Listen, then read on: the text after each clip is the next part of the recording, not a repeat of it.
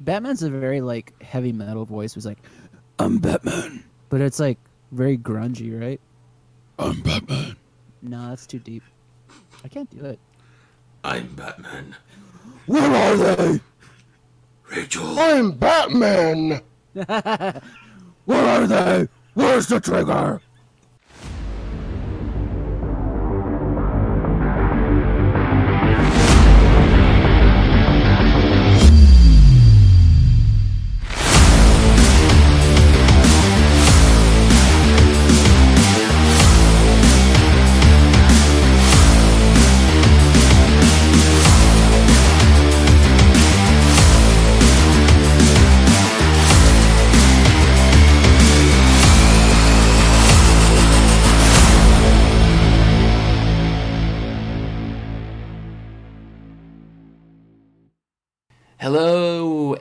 Everybody. Welcome to After Live, the unofficial Collider Live after show. This is episode 15.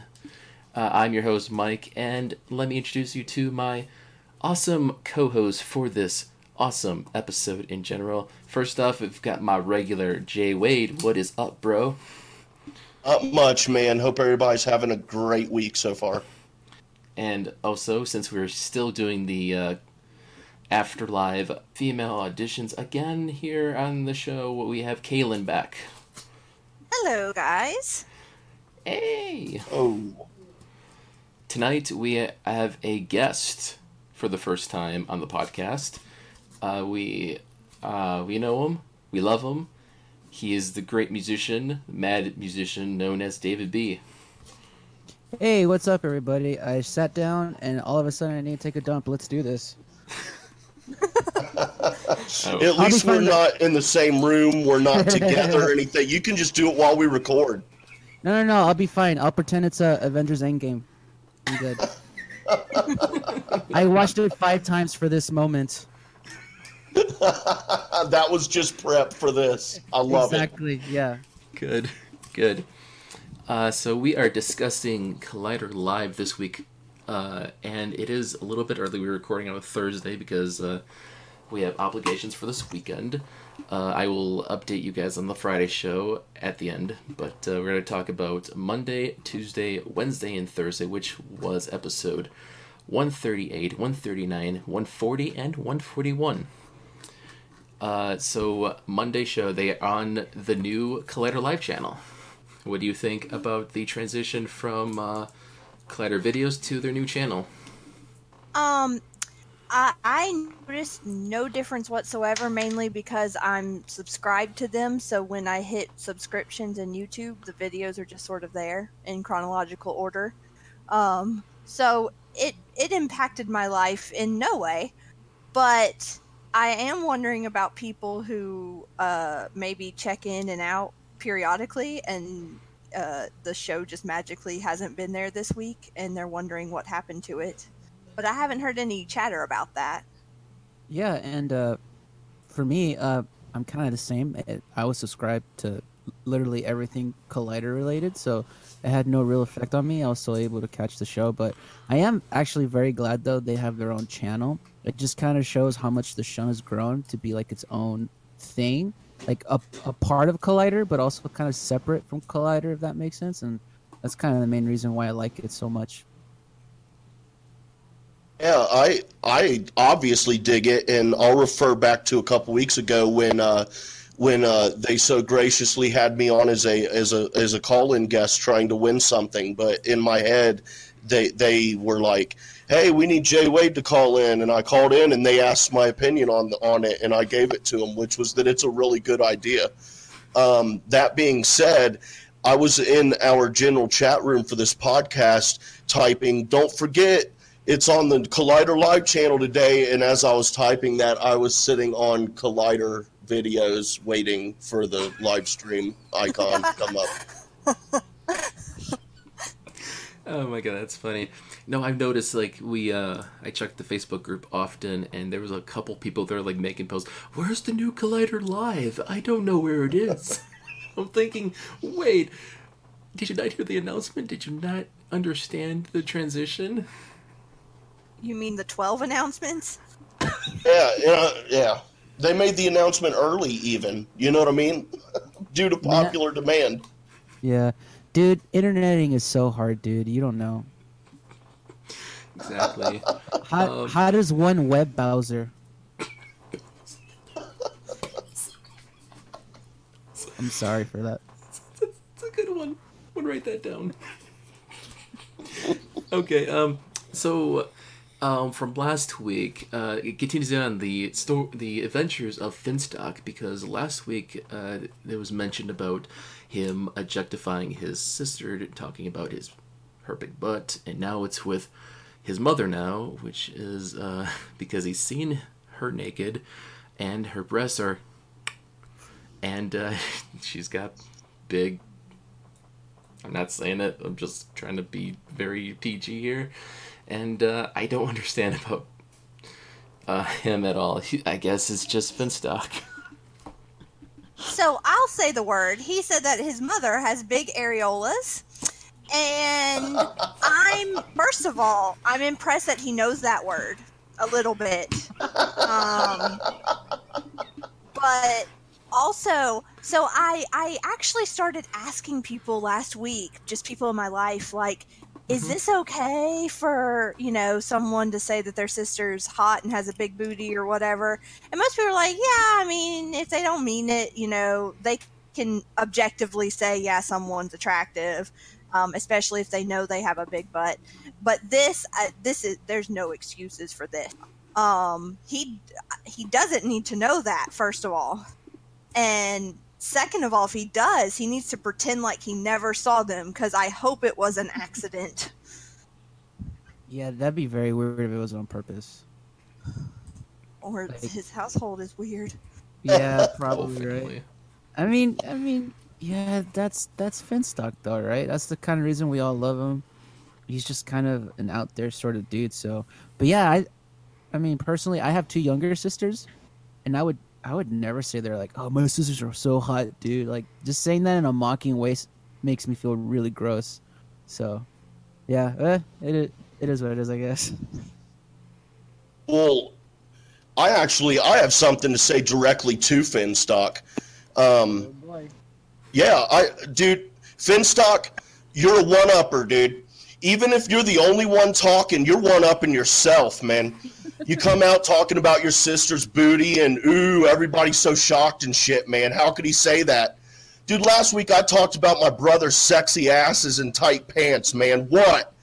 You know, then Roxy comes back in the studio like, ooh, Finstock doubled down, going on about how you're talking about you seen your mom naked and she's got nice big boobs and big areolas and all this and you know, ooh, my mom's got nice boobies. Shut up, dude. My mom's got my mom, dude. I'm not even gonna talk about my mom. You know why? My dad's got a sweet wang, bro. And I'm talking top notch pro cut, no great clip shit too. Does push a bit to the right, but he's right handed, so that's okay, you know? But I mean just think think like a crinkled up beer can up toward the top, you know? But literally a beer can, bro. Oh my god. Stepchildren, nice and shiny. Dude, one thing my dad never did was teach me how to shave, man. Never taught me how to shave, dude. And I seen that and I was like, man, I wish I knew how to shave my balls like that glorious man does. I basked in it. I basked in it, dude. My mom is a lucky woman. That's what I'll say about my mother. Challenge Maine. Come on, Finstock. What you got, dude? You gonna one up that or what? All right, well, it was nice talking to you guys. Uh, that's that's the show, I guess. Uh, Oh, oh, David, this is Wayne in a nutshell. Um, dear God. Okay, so the Money Show, the big thing at the beginning they talked about was, you know, the aftermath of Schmodown, the live show from Houston. And uh, you know what? Let me ask David about this. David, you were there. How yes, was I that? was. Tell me the Oh, dude, it was, it was, it was so much fun. I recommend anybody who's a uh, movie trivia Schmodown fan that ever comes to your area, you should definitely, definitely check it out. It was so much fun. Uh, I went, I went by myself because I don't really know people here in Houston. that watch the show. But that being said, the community was so nice. Everyone was so friendly and open to conversing, and we started talking about previous showdowns, what we thought about the show, what we thought was gonna happen during the show. I totally, I totally predicted. Oh, I don't know if I can talk spoilers, but I totally predicted the ending of the show, just in case no one saw it. Uh, I'll, I'll be, I'll be nice. No spoilers for me, but I totally predicted it Good. totally predicted the end of that show. Um, yeah, it was just a lot of fun. Obviously, I got I uh, got to meet pretty much everyone that that was there. Um, the the main announced uh, participants of the show, the competitors. Obviously, I got to meet I got to meet Kristian, and that was uh, that was really fun. Uh, I don't know. Uh, I'll I'll try to post it later on on Twitter, but I posted it on my Instagram. Uh, the photographer took photos of Kristian, and and me and Ellis, obviously, and she took photos of like when Kristian realized who I was, and it was it was really sweet, and I really love those photos. You can literally see him go, "Oh shit, you're David B," and then you, and then you just see Ellis's face like, "Who the fuck is this guy?" like what what Kristian said on uh, on the show is is totally true. Like Ellis did not know who the hell I was. He was like, "How do you two know each other?" It's really funny. I have a I have a right man. Ju- I have a right mind. Just kind of crop out Ellis and just put pictures of me and Kristian for the rest. It's just a joke. But um, And tag Ellis in them. yeah, exactly. It was so great to meet you two. And just and it's just his arm around me. You see his hand. But yeah, I got to meet I got to meet all those guys. I got to meet obviously the boys in the booth. I got to meet Cody and Alex who were there, Kristian, uh, uh Copster, which he doesn't like to be called, but that's the, the other Christian. Right. And uh and then uh, yeah, everybody else. I don't know. I don't know what else I can say because I really feel like it'll be spoilers Oh. based on who, based on who was there. But uh, the people who were there, uh, I met all of them, and particularly pertaining to the Collider, Colli- Collider Live cast. Uh, the minute I told everybody who I was, they were so friendly, completely open. We we talked a little bit. I had a little conversation, a little moment with everybody, and it was just it was just a lot of fun, man. I had a really really great time. So, how was the reaction to them talking about um, finally hearing that song you made about like a month ago? Uh, uh, first of all, I'm kind of, I I officially know that nobody in that booth is subscribed to my YouTube channel. I thought about that too, and I was just like, "That's that's what YouTube is. You subscribe to the person, get notifications of the new video, and you n- they never got it." yeah, exactly. Because uh, the first the first thing Kristian said to me, and I was like, "Hey, man, I'm David B." He was like, "Oh shit, David B. Where the hell have you been?" And I was like, "What?" Man. But yeah, that I'm I'm really glad I'm really glad they liked it. I'm glad it plays. I really like kind of like switching it up a little bit. I really like I forgot the dude's name, but somebody posted a video of clips from movies and he used my song over it hmm and the song and the song actually works really really well. It's like, "Oh shit, you can't even tell like you feel like it's a part of the of the movie, which lets me know um, I should be hired for film composition. Um, if anyone's interested, Damn my right. professional email, my professional email address. Is, but yeah, Yeah. Uh, uh, but yeah, as fans of Collider Live and you, of course, we featured the song a month ago on our podcast, so we were on the ball when it came out. So, man, it was just like, wait, are you kidding me? How did we get the exclusive before they did? yeah, no, man. Kristian did have a good point though, David. You need to post that shit in the Facebook group. All right, somebody did post it in the Facebook group. I thought that Oh, would be they? enough. Yeah, they did. Oh. They did. No one saw the video, so thanks, Collider Live community. Oh, snap. Thanks a lot, guys. Be sure to tune in for my next song. Yeah. That being said, please, for the love of God, subscribe to my YouTube channel. I want Hell you to yeah. know that I subscribed to your YouTube channel just today. Oh, thank you. That's so sweet. Where? What about the other two? I'm subscribed. I subscribed long ago, man. All right, just checking. Yep. Just checking. Oh, yeah. But yeah, my my YouTube is uh in case anyone's interested, it's officially youtube.com slash c slash David B music. So that should be pretty easy, right? I think. Yeah. Yeah. Should be. Definitely. Uh, Yeah, go check it out. go check it out for sure. Uh, but so with Schmodown, and actually speaking of Schmodown, our producer here, uh, Josh, he does a podcast called Talking Schmodown, and you'll probably cover this in the future. But just to let you guys know, you can listen to it along with this show. So heads up for you listeners out there.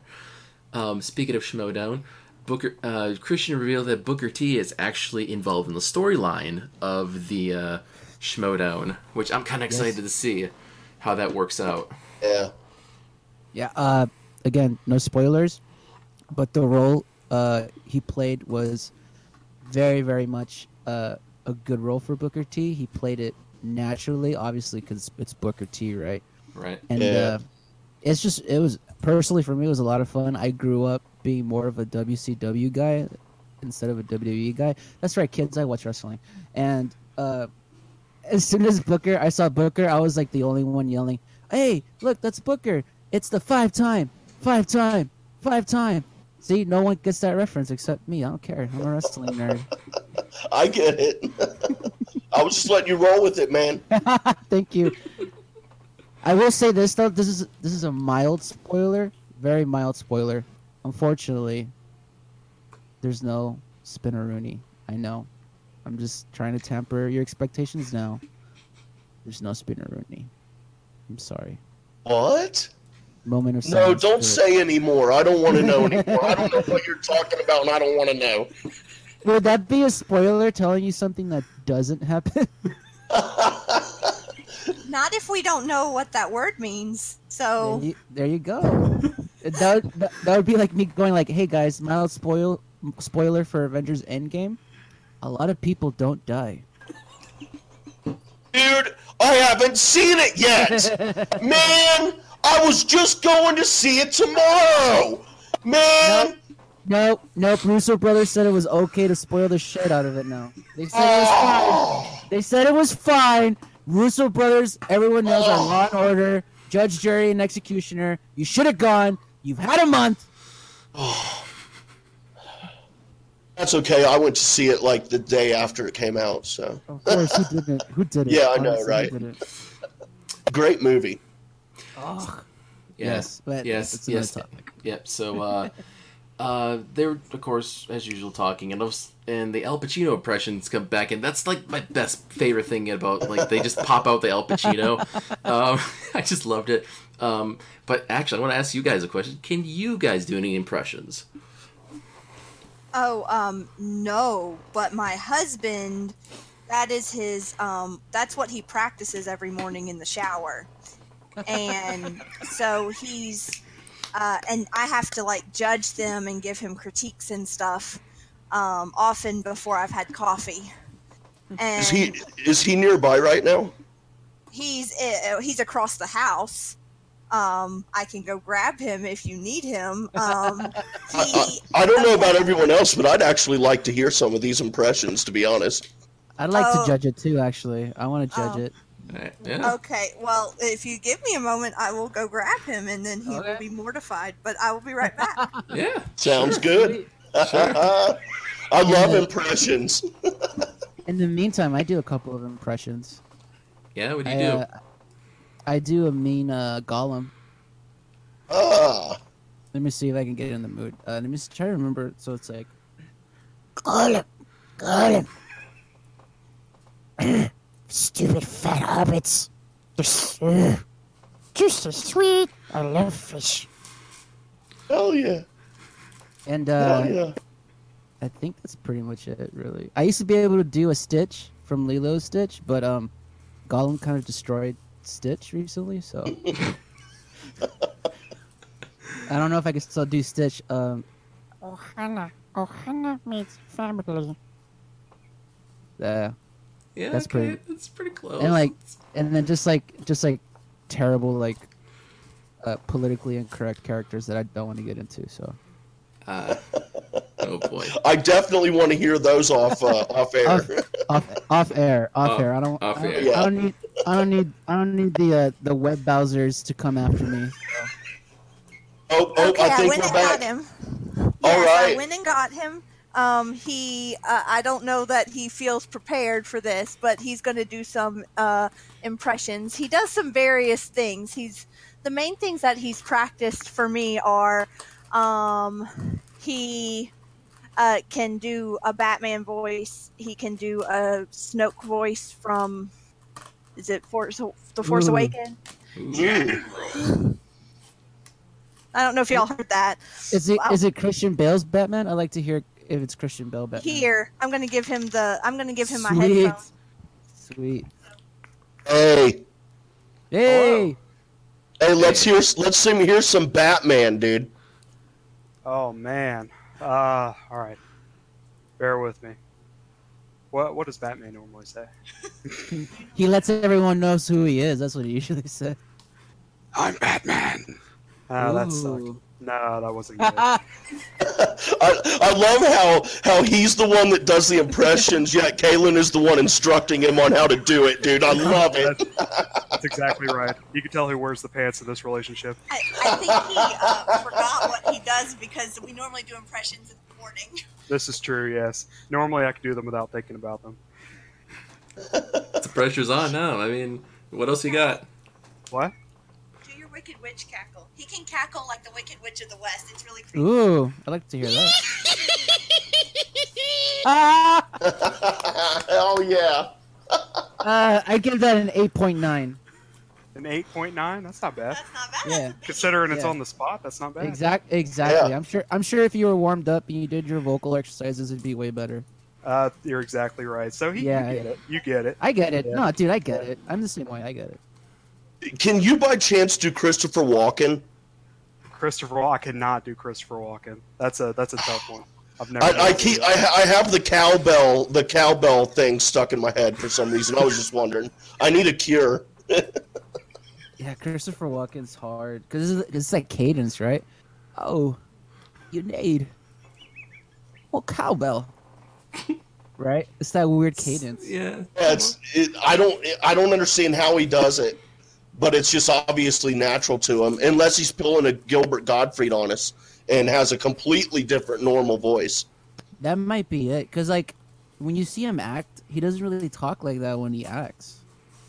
You know, True. like uh, if anyone ever saw uh, seven seven psychopaths or sociopaths, I guess, uh, he didn't talk like that at all. He was actually very good in that film.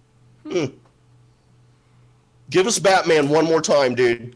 Pull it out, dude. Give it your all. Batman's a very like heavy metal voice. He's like, "I'm Batman," but it's like very grungy, right?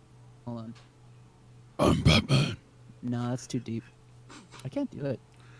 I'm I'm Batman. Where are they? Rachel. I'm Batman. Where are they? Where's the trigger? Kaylin. I think uh, I think she's gone, guys. Did the Joker show up? Oh my god, we mo- summoned the Joker by doing Batman so much. I'm so sorry. I just wanted to hear Batman. I didn't mean to get the Joker involved. You wanna know how I got these scars? Oh no. More updates. Oh, That's why I'm an Apple owner. Apple, for when you want to install your updates on your own time. I'm surprised after all these years they still use blue as their screen, considering the uh, implications of the blue screen. Right. Right. Blue screen, blue screen of death. Yeah. Very ballsy, very ballsy of you, Windows. I see you. So here is my impression, so be prepared. And I will repeat it for Kayla when she comes back it, but I'll just do it for you guys right here, right now. Oh shit! Here it comes. That's good. hell yeah! That is really good, dude. Hell yeah, man! Hell yeah! That is really good. You gotta say something like really pervy with that voice to make it hilarious. you gotta say Hey, the word. Caitlin, are you there? You, you gotta say I the word. am Ari- here. Oh, good. Awesome. I will do my. say Ari- say Areola while you do it. Just do it.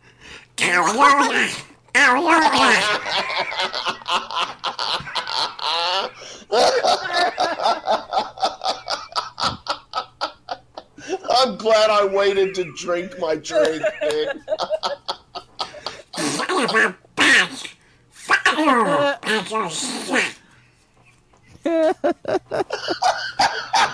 man. oh my fucking god!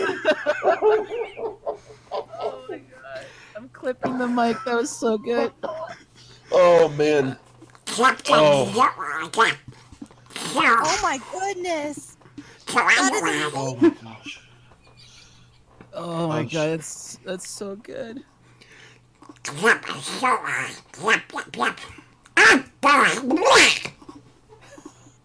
Wow! Wow, dude, that, dude, you could legit, you should legit send that videotape to uh, that mixtape to Disney, dude. You're gonna be the next Donald.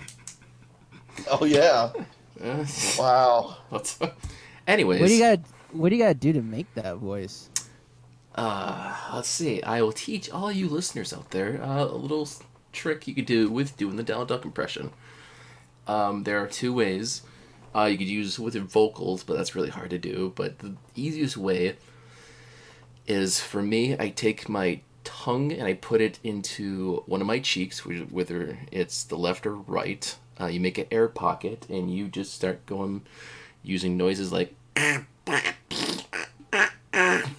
you just work with noises and work your way up to words. But it, it's you just make an air pocket in your cheek with your tongue, and it just takes a while in practice to do it. Um, I mm. I do it on my left cheek to make it work. So, but yeah, That is, that is that is very cool. When I do Gollum, that usually destroys my voice because that is all like throat. It's just all nasal. Oh yeah. Oh, I'd imagine. Mm. Yeah, I don't. I don't do any impressions. I mean, I just, I just talk like me. I mean, well, I, I, I can do a stoner, but I just say, I just say, dude before every sentence and man after every sentence. So, isn't that what you do do already? Anyway. well, yeah. Actually, I had a teacher who used to call me dude man because of that. Wow. There you go. Yeah, true story. Yeah. Uh, so I do a Valley Girl impression. That's pretty easy. 'cause you just gotta like say like at like every other like word and like end with like an inflection at the end. Like say everything as if you're asking a question. Yeah. So so like um you guys like uh so uh like you know when you're like uh going and then like there you go, you're welcome. like the Sopranos finale just cuts off mid sent. Exactly. You don't know where it was going. I'm curious. You're never gonna know. Um, so one of the things that Macuga was criticizing was he hates Aquaman. Uh, have you guys seen? Oh yeah. Have you guys seen Aquaman? So I somehow, through no choice of my own, ended up seeing it three times in theaters. Um, so the first time, it's very hard to watch, and you have to get very used to the visuals and everything. It feels a little goofy. The second time, it was easier to take in, and I enjoyed it the most and I still didn't love it, but it was fine. It was watchable. The third time, though, I was just mentally picking apart everything that was going on. So I decided that the second watch is the best, and then you should just stop and never watch it again. Um, I saw it in the theater, and I went in with the uh, mentality that it was gonna be cheesy. It was just gonna be pure spectacle, and I was just hoping it wasn't like Transformers level bad, Michael Bay Transformers level bad. And to me, it wasn't. I had a great time with it. It was cheesy. The dialogue was goofy. I liked the whole like world adventure aspect of it. Obviously, I love the world building of it. And yeah, it's it's. I mean, it's not a it's not a great great film. It's probably not one of the better uh, su- superhero films for sure. But I mean, it was pretty good. I enjoyed it for what it was. I had no real qualms with it.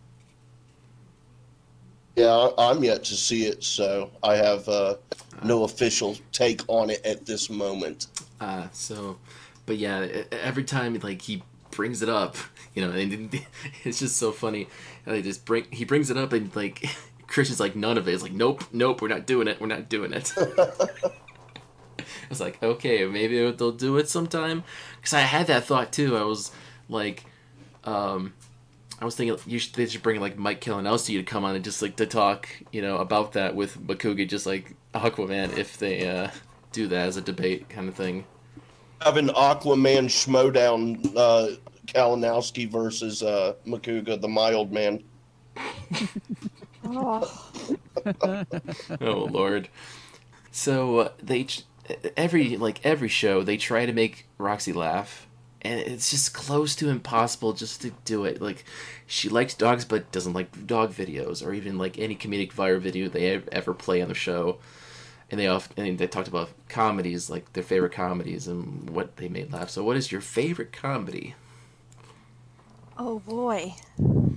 Wow. Some someone else go first. okay, I thought about this when they asked that question, and there's a lot of great comedies, obviously, but for me, the one I love the most, I laugh hard every time I've watched it, is Blazing Saddles. yeah that's a I- good one I love that film. I love it for what it is. How like how much it just doesn't care. It goes after everybody. Like it's just raw and it's hilarious and the jokes always land. And for me, it's kind of a timeless comedy. And it's just the fact too. It's it's like it's a film that could never be made today. None in today's climate. Yeah. There's just no way. So, but the fact that it came out when it did did come out is just like also in its own way like a very spectacular uh, feat of its own. So I love that film so much. And I'd have to say Step Brothers for me, like off the without having time to think about it, that's something every time I watch it I just laugh my ass off. And it's something I can put in, you know, I mean not all the time, but maybe, you know, once a day or something like that I could probably watch it. That's a good one too. I love that one. That one's super quotable for sure. Yeah, yeah. Just I'll go go around. Why are you so sweaty? Was watching cops.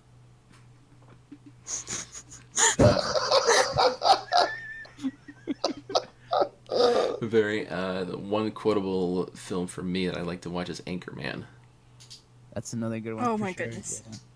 yeah. scotch scotch scotch Uh, the big Oh. one from the big one for me from that movie is uh, I'm in a glass case There's of of emotion. emotion I don't- use that all the time. i don't think milk was a good choice so what about you Kaylin? anything Oh God, yeah. Um, probably. I don't. I don't uh, tend to love a lot of straight up comedies. I, actually, that's not true. I don't tend to gravitate towards them, so I haven't watched a lot of the classic comedies out there. But I really do love Horrible Bosses, and I did not think I would going into it. It did not seem like my type of movie, and I just find it hilarious. Um, but a movie that sort of got grouped into the same sort of thing with it, I think it's because it came out around the same time, is Bridesmaids, and I can I don't like that movie for some reason. wow Um, I um I I'm not a big fan of poop humor, Aha. and there's there's a big old poop you know a running poop humor in that movie. Um, and so I was like, I don't know if I can handle this, but um, I do. I just I and I love a lot of movies more so that have comedy in them, but aren't necessarily just straight up comedies. And that's everything that came to mind just now. Wow. Uh, Speaking of comedy, uh, besides the Schmoedown, they uh, had Mark Ellis was there doing his comedy shtick with. Uh, uh, they had Ken Napzok was there, and then uh, um, I know Brett was there, and they actually showed a clip of that after the promos, which it was quite funny. What'd you think of the the bit that Brett did? Um, I don't remember it. Oh, you know what? No, no, no. I know why. Um, I always watch the show on repeat later, and I fast forward through the pro the their little commercials. and I'm betting I fast forwarded you, over it. you skipped right over it. That was probably a mistake. Wah, wah, wah. I wish I'd skipped right over it. I'm just kidding. I'm just kidding. I love you, Brett. I love you, Brett. I enjoyed it. I'm just kidding. I'm just kidding. It was. It just. It felt right. It sounded I- good in my head. I, I think I'm gonna throw up. It was such a nice dinner, and I'm gonna throw up. Well, now I have to go watch out the it. bacon. Yeah, it's just after the promos on the Monday show. Um, um, for the news portion of that show, they did talk about casting rumors, which for me, I don't like that because you never know who's going to be casted in the final production of it, and it's going to be different from what you guys talk about.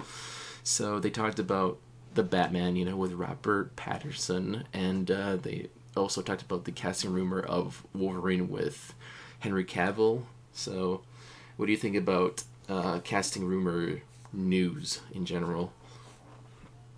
Um, I don't mind it, but I do not get attached to it because uh, every time we turn around, they've decided on someone new uh, for every role. Also, I do not understand the Henry Cavill thing for Wolverine at all.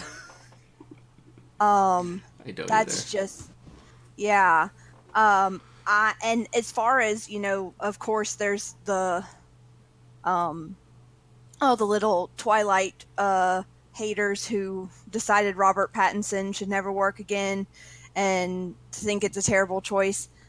It's fine. It's whatever. I mean we don't know what he'll do but um i definitely i don't know. It just we don't even know if he's being cast so it's fine, but I don't think we need to plan for it. Yeah, I'm I'm kind of on the same boat. Like I've I've personally never seen anything of Robert Patterson's. Uh, so or Patterson's Pat whatever. Pattinson. My bad. I've never seen that guy perform in anything ever. Obviously, I can't even say his name.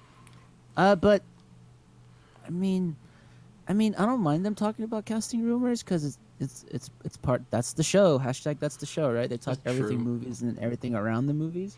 Um, that being said, I'm I'm just like uh with with Kaylin. Um, I don't I don't like stick on to any rumor or whatever like because it's a rumor, right? And also too, man, like I've been surprised by so many casting where it's like, whoa, I never would have thought of that, and it turned out to be great. Obviously, the biggest example everyone uses all the time was Heath Ledger, how everyone lost their shit about oh, the pain and the marks and blah, blah. and then now a lot of people still record him as like the best on-screen Joker of all time. So it's like, hey Mhm. man, you just gotta wait, wait it out and see, and let's and let's uh, see what happens. So, uh, that being said, I I'm excited. I hope he does a great job. I more than anything, I hope it's a great Batman film, especially because they're saying they're going to lead lean more into the uh, detective aspect of it, which is I feel like a part of the move, a part of the Batman f- films that's been missing a lot is like Batman was known as like the world's greatest detective first, not just a badass crime fighting individual. He was a detective first, and we've never really seen that in any of the films.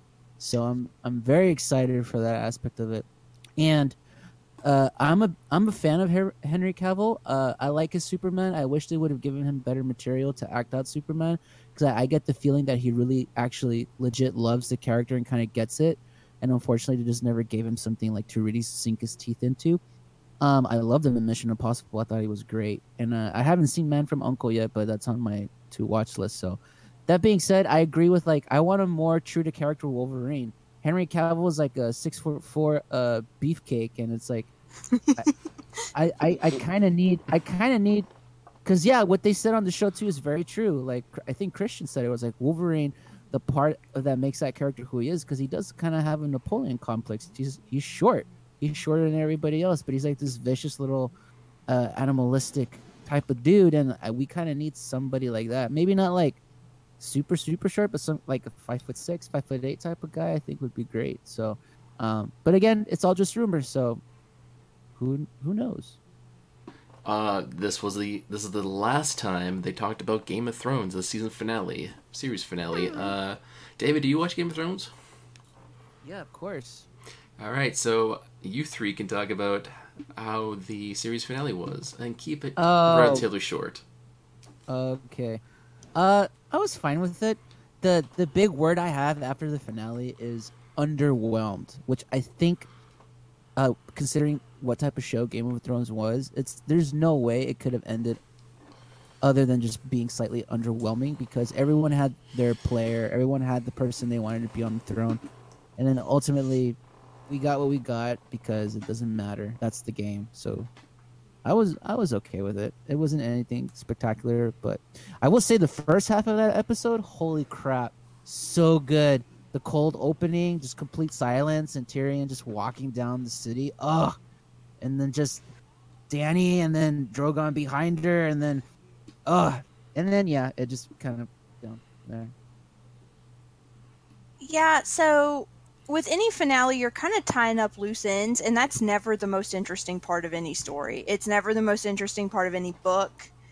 Um, uh, people keep uh, referring to it, referring back to the ending of the Return of the King, and where you have seven thousand endings, and you're like, okay, I, I really don't need to you to wrap up every single character. I get it. Um, and that's sort of how I felt. I've I've never, not once, loved the finale of any show. It's just never the best part. So I think it did its job, but you know, it's not going to be the episode I go back to over and over again like a lot of the other ones are. Um, but it was fine, and I I don't think it was the disaster that I don't think this whole season was the disaster that uh, people are claiming it is and petitioning to have it redone. That I, I just don't see that and so it was fine. It did its job. It didn't light the world on fire in in any good or bad way. What do you think of it, Jay? Uh, uh, I don't know. It was fine. I just, um, I really only have. Well, I only really have two issues with this entire season, and one is from a scene uh, in episode three that that did not pay off in episode four, and What was that? um, the the knighting of Brienne. It was just such a magnificent scene. It was so good and so moving, and just it was fucking awesome, dude. And then, and then the battle Winterfell, and I just I think at least at least two or three people in that room in that scene should have died in order to get a real payoff from that scene and really really make it hit like it should have. Um, but I mean, you know, it was doesn't take away that it was a great scene. And then this, uh, and then my other thing is, it's not even a beef or anything, but just I expected things and thought things were going to happen that didn't happen, but that's okay. It doesn't bother me. It's just like, oh man, uh, you know, I thought for sure this was going to happen. Well, you know, whatever. I, I don't have any, I don't dislike anything that happened, but I will say that, um, you know, you've got Grey Worm sailing off with the Unsullied, and then they still send Jon North, and it's like, why? If he, if Grey Worm's leaving, why even send Jon away? Why not just be like, oh yeah, we'll send him away, and then he leaves, and then just let Jon do whatever the fuck he wants to do? I did not understand that, but I mean, obviously, it seems like that's probably what he really wanted to do in the end was go back up with his with his friend and be up there in the north but i just didn't i didn't get that part of it but he got to pet Ghost. well yeah but i mean i'm just saying you know that why was the punish most him im- he But didn't that was the most be punished? important Nose payoff is- of them all. He pet yeah, Ghost. nose nose just got booped. That's all we care about. Adorable nose is getting booped. Um, I I think that's where he wanted to be anyway. And also, the Unsullied took took off. I don't know where the Dothraki are though. Did they stay in King's Landing? Because they they would not have been okay with him living. That's for sure. Or like you know being set free. Um, that's a good point Yeah, Yeah. that was that was immediately my question after the show ended. It was like, all right, so we know where the Unsullied are going. Where the hell are the Dothraki? Because for sure they would have demanded blood. That's there's, and the the show, the narrative just kind of like, just kind of like brushes that to the side. Like I hope no one notices. So yeah, I mean, and it's like you said, um, it's like Kaylin said. It's like yeah, it's the fine, it's the finale. We got to wrap it up, right? But at the same time, too, I personally don't mind kind of like a Lord of the Rings type of ending because again, we like Dothraki, for example, we're like, what the hell happened to them? That's a loose end. Where is Drogon? That's another loose end. And so, I mean, I get it, but at the same time, it's like, if we're having a finale, this is the final thing, the final end. Then like, I want it to be final. You know what I mean? I want everything Right. resolved. I want. I don't want there to be loose ends. Like maybe a sequel, maybe a movie in a couple of years. Like no, just give me the finale tie up all the loose ends and let's be done with it. That's the show. Hashtag that's the show. So I don't There know. you go. There you go. Hashtag that's the show. And uh, the Monday show had an interview, which had McG come on and talk about his new movie uh, for, for Netflix, Rim of the World. Um, that was a good interview, and I, I didn't, I didn't know he was from Michigan. I didn't know he was a local Midwest boy. Um, but yeah, he's a Yeah, that was cool. he was a really cool guy in general. And I noticed Kalen has no clue who the fuck he is. I yeah. Um. uh, So I've heard the name before. Um.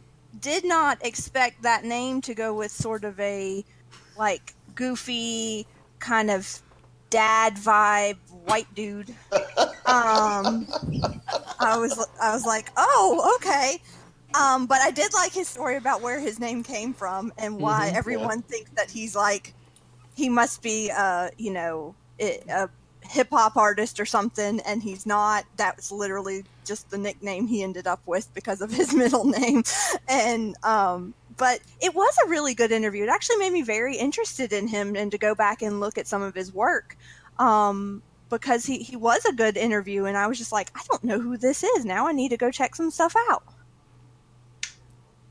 Have you have you never seen Supernatural? I have, but I've uh, never paid attention to who was behind the scenes on it. Right on, right on. Didn't he direct Terminator Salvation? Yep, he did. Yeah. Oh, that's the only Terminator I have seen. Uh, Oh, Oh, I Uh, don't. sorry. I- yeah, I kind of blocked it out of my memory. Good, good. Do not remember it. Keep it hidden in the Nah, deep depths of your mind. You remember Christian Bale randomly yelling when it made no sense whatsoever? No, I don't remember that. Especially when he lets he lets the the human Terminator go. He's like, "All right, I'll let you go," and he yells really loudly, "What are you?" And it's just like, "Whoa." I do not remember this at all. I just remember a lot of like grayish brown nothing going Oh, on. You're- remember how how all those scenes were in the dark and it was really hard to make out, and then random explosions of bright light. The Maybe movie's- that's why I don't remember anything. Uh, the movie's so good. I mean, dude, but by far and hands down, the best part of that movie is I think it's Bruce, isn't it? When he's yelling at Bruce for fucking with his lights, and walking through the scene and shit, I dude. was I was literally Like, how dare you do your job, Bruce? You're a nice guy. You're a nice guy, but for fuck's sake, I'm not gonna be here anymore if you're here. You're a nice guy. It's just like, okay, you're a nice guy, dude, I guess, but for some reason you're a fucking asshole. Oh, oh, good for you. Oh, so good for you. I clipped the mic there. I apologize. Yeah. I, I only I only know McG from Terminator Salvation. I didn't I didn't catch the uh, interview because I quite frankly didn't care. So apologies. He's done some great work. Uh, Roxy was gushing about This Means War, which has um, Chris Pine and Tom Hardy with uh, Reese Witherspoon. It's like a romantic action comedy. Um, McG also did The Babysitter, which came out a couple years ago on Netflix. It's a really good horror ish comedy film. And uh, of course, he started off his film career with Charlie's Angels, and that's why it's coming back this year. It's a popular property. Yeah. I really like We Are Marshall. I didn't realize that he did that, dude, and that movie is fucking good. Yep. What? Yep. Love that movie, dude. He di- he he directed it? Yep. I did not put that. I love that movie. Uh, It's a great movie. as much as I don't follow football, I will watch any football movie ever. I don't know what it is, just they're always so inspiring. Um, what was I going man, I had something specific I was gonna say about old McG. Um what was it? Uh oh yeah. Oh, I'm sorry. The joke he made uh, dude the joke he made when Kristian asked him why he was afraid to fly, because they got into the conversation about him being afraid to fly, and am I the only one who thought that was just fucking hilarious when Kristian's like, you know, uh, just asked him why if something happened in his childhood that that had uh, to cause him to be afraid to fly, and like like there was barely any pause, barely any thought, and casual as hell. McG just says, uh, uh, "What was basically yeah, my father sodomized me as a kid. That didn't help." You- Something along those lines, but his father sodomizing him, my my mouth opened, and I thought, I can't believe he just said that, but I'm really glad he did because I've not laughed this hard in a long time, and I needed to go change my boxers because I did not have my pee bib on at the moment. Oh my goodness. Everyone, How we- every, everyone, take note. Josh thinks sodomy is hilarious. Um. Well, we we should clarify that he uh, McG said it as a joke. Yes, of course, it was a joke. Yes, that's why it was so Um, funny. It's funny that he picked up on the fact that Kristian turns into you know um, counselor Kristian uh, as soon as he gets a guest in there. He just becomes you know and and what was your biggest childhood trauma and what you know was the fact that your sister was mean to you. Is that what got you to go into acting? And you know he just turns into that per- he needs like a talk show like a uh you know a, a god what am i trying to say? Like a one-on-one with Kristian Harloff. well yeah yes but you know he could totally do like a whatever like a jerry well not jerry springer because there's a lot of throwing in jerry springer or there was but um that kind of a show you know where he's just diving in deep into someone's feelings and um yes he needs to do one-on-one more because he's turned collider live into that but he only gets like 30 minutes with most of the guests Yeah, more or less, yeah, depending on the person. Um, yeah, then actually, let's let's stack this up here because they were talking about this later in the week on today's show, actually Thursday. Uh, they uh, Dorina mentioned that uh, the fans were asking for Roxy to take over one on one, and it sounds like a good idea, to be honest. it sounds like a great idea because to me she is one of the best in that room uh, for asking questions and moving the conversation along and getting uh, you know good answers out of guests. She is just on it when she is interviewing someone so i would be totally down for that Same. I think that'd be a great idea. I really, really loved uh, her interview of Kristian. I thought that was very insightful. It was it was very heartfelt and like you get you get a sense of who they are more now as actual individuals rather than personalities on an internet show. So I yeah, give it to her. I'm hundred percent on board on that. Yeah, definitely, man. She uh, she's great. She's really good at that stuff, and she should she should take over the reins on that. Tuesday show, finally. Dear Lord. They talked about. Uh, they didn't mention this last uh, on the Monday show because it happened like over the weekend or on Monday. But Arnold Schwarzenegger got drop kicked in South Africa, like Oh, just yes. just just right in the back and bam, just knocked him out and came back up. Just oh my goodness. Um, and then Harloff and Macuga had similar, not similar, but like Arnold Schwarzenegger stories, and it was kind of fun to hear those. Did anybody did anybody see that video by the way? Because I thought it was it was first of all, the world has a lot of dumb people in it. But second of all, dude, Arnold Schwarzenegger is still a fucking brick wall, dude. He did he he like just kind of like nudge a little bit, like, oh, is somebody pushing me? Oh, what? I don't know. I can't do his accent, but that guy is such a man at the age of seventy one. Still, it's just like holy crap. This dude just like drop kicked him with like full force, and Arnold was like, "Was that a fly? Wait, what was that?" Like, dude's a dude's a man. Yeah, he is. Um, Yeah, I saw. I didn't video. see the video, Oh, so I'm not sure. but they showed it on the on the show, of course. Oh course. damn, I must have missed it. Yeah, they were. That was right on top. They were just talking about, it and they sh- briefly showed it, and it, it probably was far away because they're on that screen across the damn room, and it's just like look it up if you can. It's it's just damn. So why did someone kick an old man? Who knows? Nobody knows. I mean, I think there was Like somebody. when you when Why phrase it like wouldn't that, you kick sounds an old man? Well, I've never It's been fun. motivated to do that. Well, they're old. Come on. I'm just kidding. I'm I'm just Dear kidding. Lord. I'm sorry. I apologize. That's that's wrong. That's it, it's funny, but it's wrong. yes, yes. Um, they recapped uh, the Bachelor Bachelorette, and uh, I don't watch that show. Do you guys watch that show? Nope. Nope. Okay. Oh man, you gotta be kidding me. I'm sitting at my friend's house last week and that stupid shitty show is on and I'm like, you know what? I'm this is my thought. I'm like, you know what? We're getting and this is probably some fucking some fucking man thing that I just did, but I'm sitting there and I'm like, you know what, man? This show fucking sucks. I don't get it. I don't understand it. Fuck this shit. Eh, But then I'm like, man, female co-host, dude. It would be cool to be able to talk about something with her that that that that I can, you know, be be on on page with. You know, like I know what I'm talking about. You know, like you know, like I'm John Paul Jones.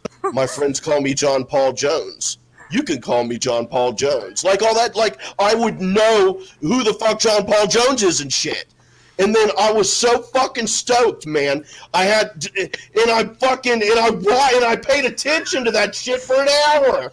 That was really hard to do. It was fuck, man. And then we get here, and then you brought it up, and I wasn't sure if it was going to be brought up, but I mean, I'm sitting here like all confident as hell. I'm like, dude, I got this. I'm gonna own this shit, dude. I'm gonna be the motherfucking man, dude. And then I go from zero to hero and back to zero in ten fucking seconds flat. Oh my goodness. Um. Okay. So thank you for assuming that uh, those of us with vaginas all have to watch The Bachelor and The Bachelorette. Welcome. Um,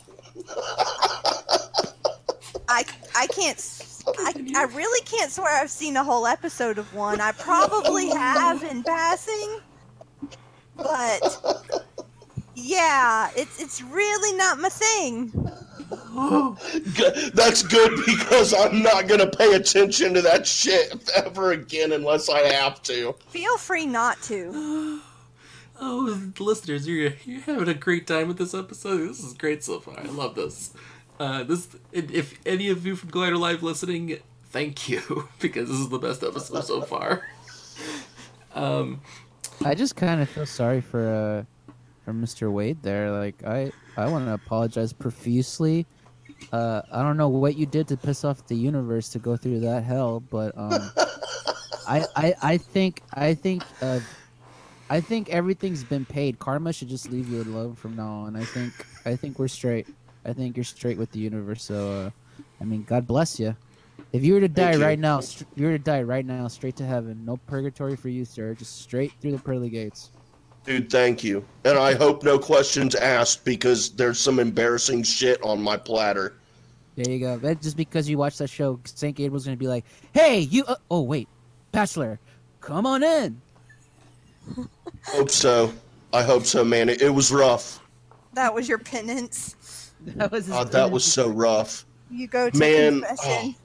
and God, I thought I was gonna own this shit for real. I thought I was gonna own it tonight, man. I was like, dude, I'm fucking in like Flynn, man. Well, tell us what happened since you paid attention. Did anything of interest happen? Well, to be honest, man, the, the, there's one dude I can't remember his name because his name's not John Paul Jones, so who gives a shit? But this dude, like, crying pretty much the whole because the chick's giving out like two dozen fucking roses, and each time he's not called, he's like, like they cut away, they they show him, and he looks like a sad fucking puppy. And then they cut away from him, and he's in the back talking to the camera, and he's like crying like a little fucking kid, man. And he's like, Uh, he's like, I didn't even get any one-on-one time with her. I've not even, I've not even had the chance to talk to her at all, and and just crying and crying, blah blah blah. I'm like, dude, you don't know this broad. You do not know this broad. In 34 days or however long this shit's gonna be, you could spend every second of all that time with her. You're not gonna know this fucking broad even then, dude. And you're crying because she's picking the other 20 fucking dudes that she already talked to over you. Dude, she already talked to them. Of course she's gonna fucking pick them. And I'm sitting there like, dude, I hope, like, you know, like, like, dude, please cry. Please, dude, cry fucking cry, dude. Like I wanted to see it there in front of everyone, you know. And then like the second to last row, she fucking gives it to that douchebag, and I didn't get to see him cry. And then it just reminded me about the fucking collider table that never breaks. I want to see the damn thing break. I just wanted him to cry. That's it. Oh, okay. Um, Guys, what happened? I blacked out for a second. well, she asked, man. she asked. Indeed. Tuesday was the Aladdin premiere, and uh, Kristian took his daughter with. And it falls into the Wednesday show, but we'll stack it on top here because uh, their experience with it was kind of cool. I mean, isn't she like the luckiest daughter for Kristian Mhm. to have be, the, for the to be her father? Just like going to premieres, high fiving celebrities, you know, all that stuff. she definitely lives a life that most kids do not, and probably has no comprehension that most kids do not. I'm willing to bet. I mean, I think he said that she's in some sort of private school, so I'm willing to bet that, um, you know, she may not be living the coolest life of all the kids in her school. Um, there's a chance that some of them that's completely par for the course for them too, but um, that is very very cool. And what they said about Aladdin, they said it's actually not bad. That it was Right. pretty good. Well, Roxy went as far as saying it was perfect, and I never. I, I, my movie tastes don't really align with Roxy's, Right. so I take that with a grain of salt. But um, they all seemed pleasantly surprised. So I'm actually, my husband and I might actually see it this weekend, and we were not planning on doing so beforehand. Yeah, I uh, I might go see it too. I mean, it sounds like a decent fun time at the theater. Yeah, Kristian and uh, Roxy's review of it made me go, all right, I'll go watch it. I wasn't originally going to go watch it, but them liking it and Roxy especially, I was like, all right, I need to go check this film out then. Yeah, and I think it. I think. Oh, I was just gonna say. In mine's real quick. I think it's great that Kristian, uh, that Kristian's daughter got to high five the genie. That's really cool. And but I have zero interest in watching this movie because Bambi made me cry as a kid, and it ruined the rest of my life. Oh, okay, well, this may be the only Disney movie where I don't think anyone dies or anyone you care about dies. So this may be the one for you. Really? Yeah, like no, I can't think. Like, there's no tragic. Like, he's an orphan from the beginning, right? Like, he's just always an or a street rat, and we don't know anything about him. Jasmine is being raised by her dad, so there's nothing really traumatic happening at the beginning of the movie, and so it may really be the one for you. You should give this one a shot. I I might. I just might. I I, I have issues with Disney. uh, I mean, if if Kaylin's trying to convince you, maybe could be a chance. I, I, I might. That's the most convincing argument I've heard. Is is no one no one dies in it. They're already dead. Uh, that really is like that's that's that is the most convincing argument I've ever heard to go see a Disney movie for real. I like it. And and knowing my luck, though, they're gonna change it, and in this version, everyone dies. and then you come back on the podcast, be like, "Oh my god, you, I, it was all just a lie. These people do die." Yeah, I don't. We'll see. We'll see. Could be like when I went to see Avengers and and Thanos, you know, and, and I go, I go, no, like kind of loud too. It was just really, it was just like, you know, like no, what, Thanos.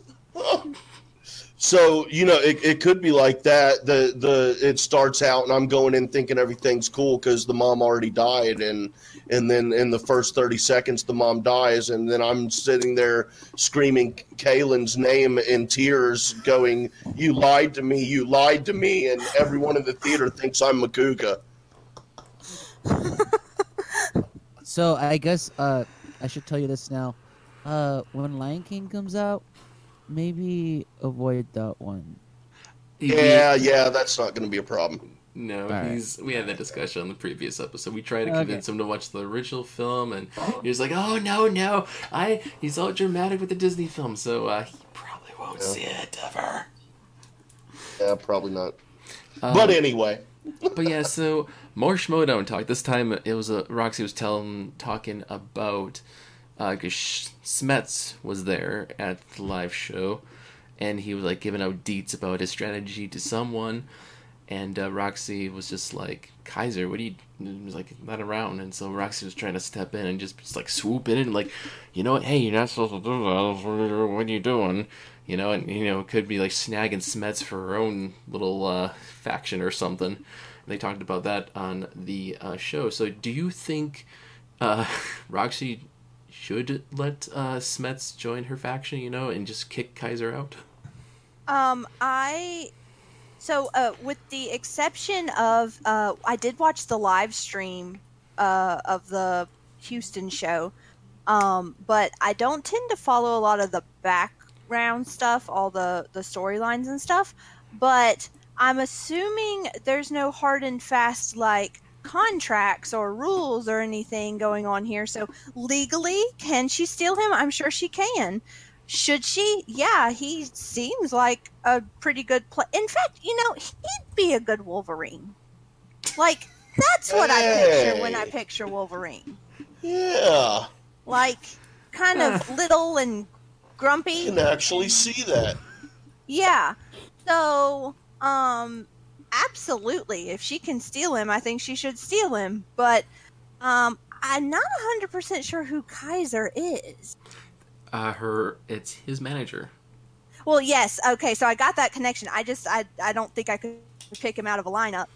Um so He's always yeah. the guy with him in the uh, interview portion of the Schmoedown, which you probably skip over. I do. You are absolutely right. As soon as they announce the winner, I turn the video off usually. Um, and so, it, yeah, steal him. He seems like a decent player. I blacked out for a second. What just happened? God damn it. oh, now I don't feel bad that it was. Oh, now it wasn't only me that blacked you out, man. Woo! No, I'm just I'm just kidding. Um I'm just kidding. It was a funny thing to say. Uh I mean a part a part of me really likes the fact that like everyone takes the, the actual trivia aspect of it, the actual competition aspect of it so seriously. And I I, I like the fact that Roxy was kind of looking out for another competitor. But at the same time a part of me is kind of like uh like who who cares? Especially I don't know. Unless Roxy really sees like real value in this guy, I don't think she should be helping the competition. Like let him let him drown himself. Let him sink the boat. Like why not? Just makes your guys look good, or you might get a different type of strategy that might help your guys out. I mean, unless she really sees like put like potential in this guy out.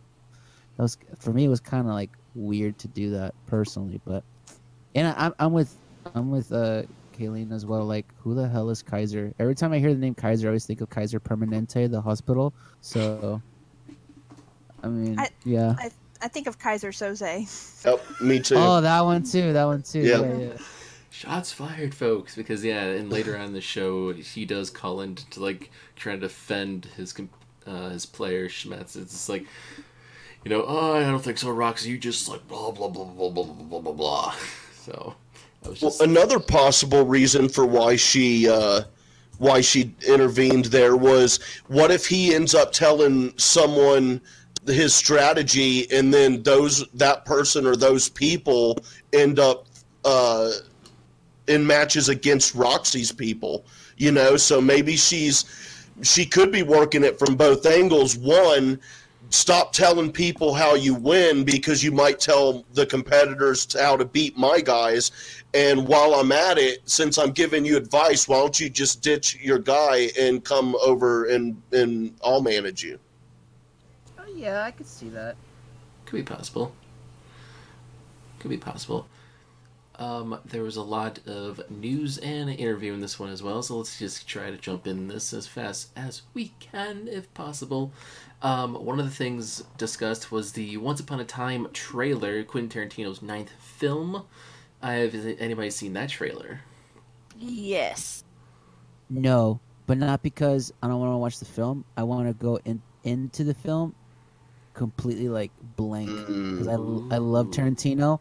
I already know it's going to be a great film because Tarantino. I I love his filmography. Even the film he hates a lot from um, the Grindhouse film. What, what was it? That was in Planet Terror. Death It was, Proof. uh, Death Proof. I actually I like that film. I like it for what Yeah. it is. It's, you know I do too. So I love everything Tarantino. I don't want to know anything about the film. I love the cast with Leonardo DiCaprio and Brad Pitt's there. I'm kind of bummed out that they gave out that. Uh, oh my god, I legit just blacked out. Uh, Pacino. I'm. Oh my god. I'm, I'm, I'm Well, a little Cri- bummed out. Well, Kristian didn't know that either. Yeah, so that for me is already like I just want to go in as blank as possible because I know the film's gonna be good. So I'm trying to avoid trailers. I kind of did the same thing too with like Avengers Endgame, where it's like I already know the film's gonna be good. I don't need to be sold on how good it's gonna be. I'm gonna be there regardless. So Oh, okay. I, I, I we, we will not say anything more about that, but um, I could just I could just black out again, guys. Hold on. And don't don't don't don't don't don't. I promise. I will say I'm a Quentin Tarantino fan. I will go see this. Um, he did. He he claims he's going to retire after ten, which I don't know. Um, this is his ninth film, and I had an argument with somebody on Twitter about this because this it was like, uh, you guys realize that uh, it's not nine films because Kill Bill was split into two parts. It's two movies, and it's Kill Bill's one movie. It counts as one movie. Oh no, it's in two movies, man. Uh, so I was like, yeah, no, it's still nine. They flat out put in the trailer the ninth film from Quentin Tarantino. Exactly. Like that's how the trailer opens. So however you want to count, he's counting it as the ninth. So Exactly, exactly. Um, but uh, uh, Tarantino did say his tenth film is going to be the Star Trek film, which I'm excited to uh, see what he does with Star Trek. I don't know what the story would be. I don't know who the cast would be. Would would he cast like his regulars in there? Would he involve the uh, the recent Star Star Trek cast? I don't know, but I'm kind of excited to see what happens with that. yeah, that can totally be very weird or very good. Um, or maybe both. Um, but I am excited to see this movie. It seems good. I watched the trailer. It didn't make me. It certainly made me more excited for it. So I'm looking forward to seeing it, and I do hope it's good. Uh, Inglourious Basterds is probably one of my favorite movies. Period. Um, so I am totally up for this. Yeah, I just watched Inglourious Basterds today, and uh, yeah, the trailer looks fucking stellar. So definitely looking forward to it. I'll be in there. Yeah, uh, they did talk about the Toy Story 4 trailer, which I have not seen, and I, I mean, it's Toy Story 4. I mean, you gotta go see it regardless of the trailer. I mean, I'm just hooked. It's nostalgia for me, for fuck's sake. Well, Jay may not go see it. I've never seen any of the other ones. Why would I go see this one? Right? I keep, I keep forgetting to mention this because it is Pixar and Disney. God damn it, Wade! I, I keep. Ah, all right, it's fine. You don't need to talk about it if you don't want to because you have never seen them. It's fine. We have other people in the podcast to talk about the stuff. I'd But if like I want to watch happened? kids movies, I'll put it on Hannah Montana movie. Oh God, no. What? She rides a horse, and then and then Oh. and then she tries to do the show, and then but then she takes off the wig, and she's like, "I'm I'm really I'm really whatever my name is that's not Hannah Montana in the show." With that accent, uh, Oh. Kentucky, Kentucky. I couldn't remember where she's from. Kentucky accent, and uh, you know, and she's just like, you know, here I am, world. I'm not Hannah Montana. I'm so and so, and yeah, it's a great movie. it's an it's a it's one of the best love stories. The only love story that's better than that one is Natural Born Killers. What? I blacked out. What happened? I, I think I did the same.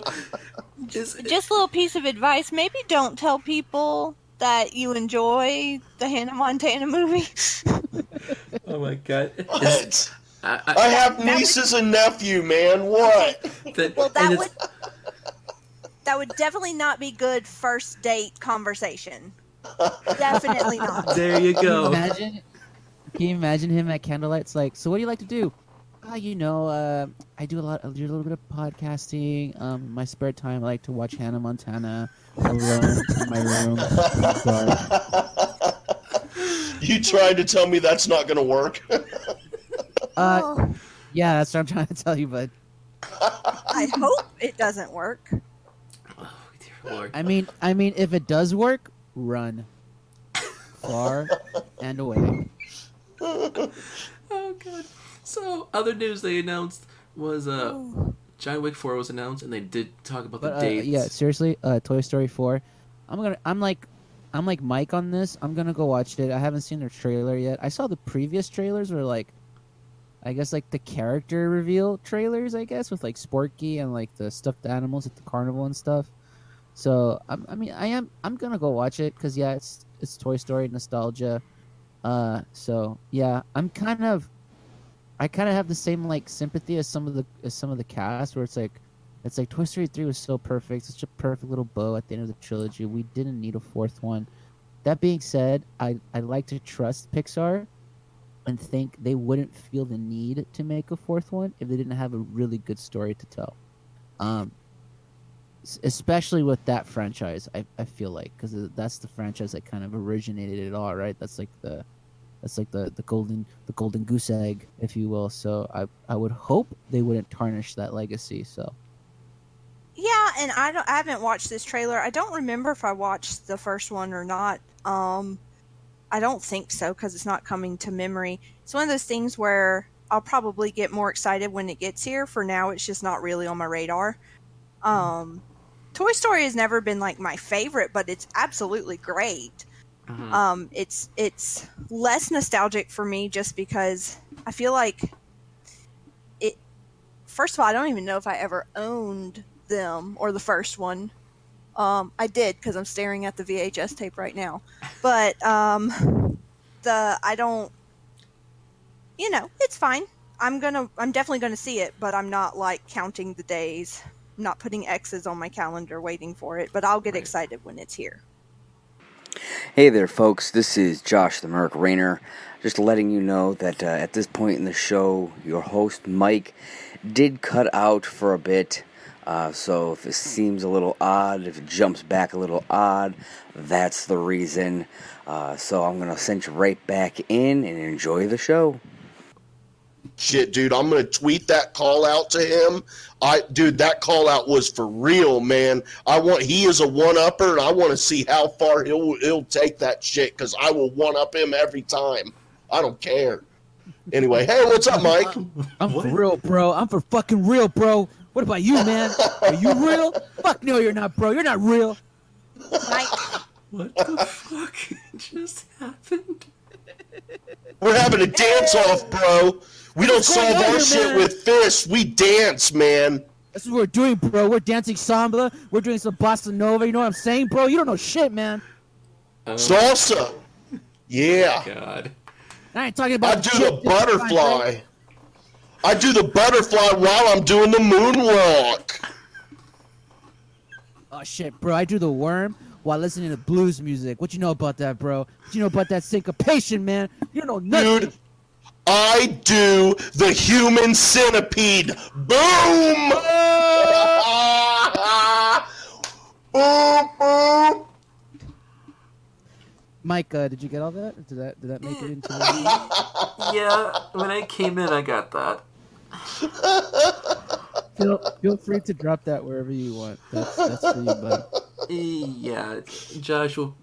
Our, our Josh, the producer, will probably find a spot for that. Oh my god, that's If you drop it in the ladies' toilet, be sure to flush afterward.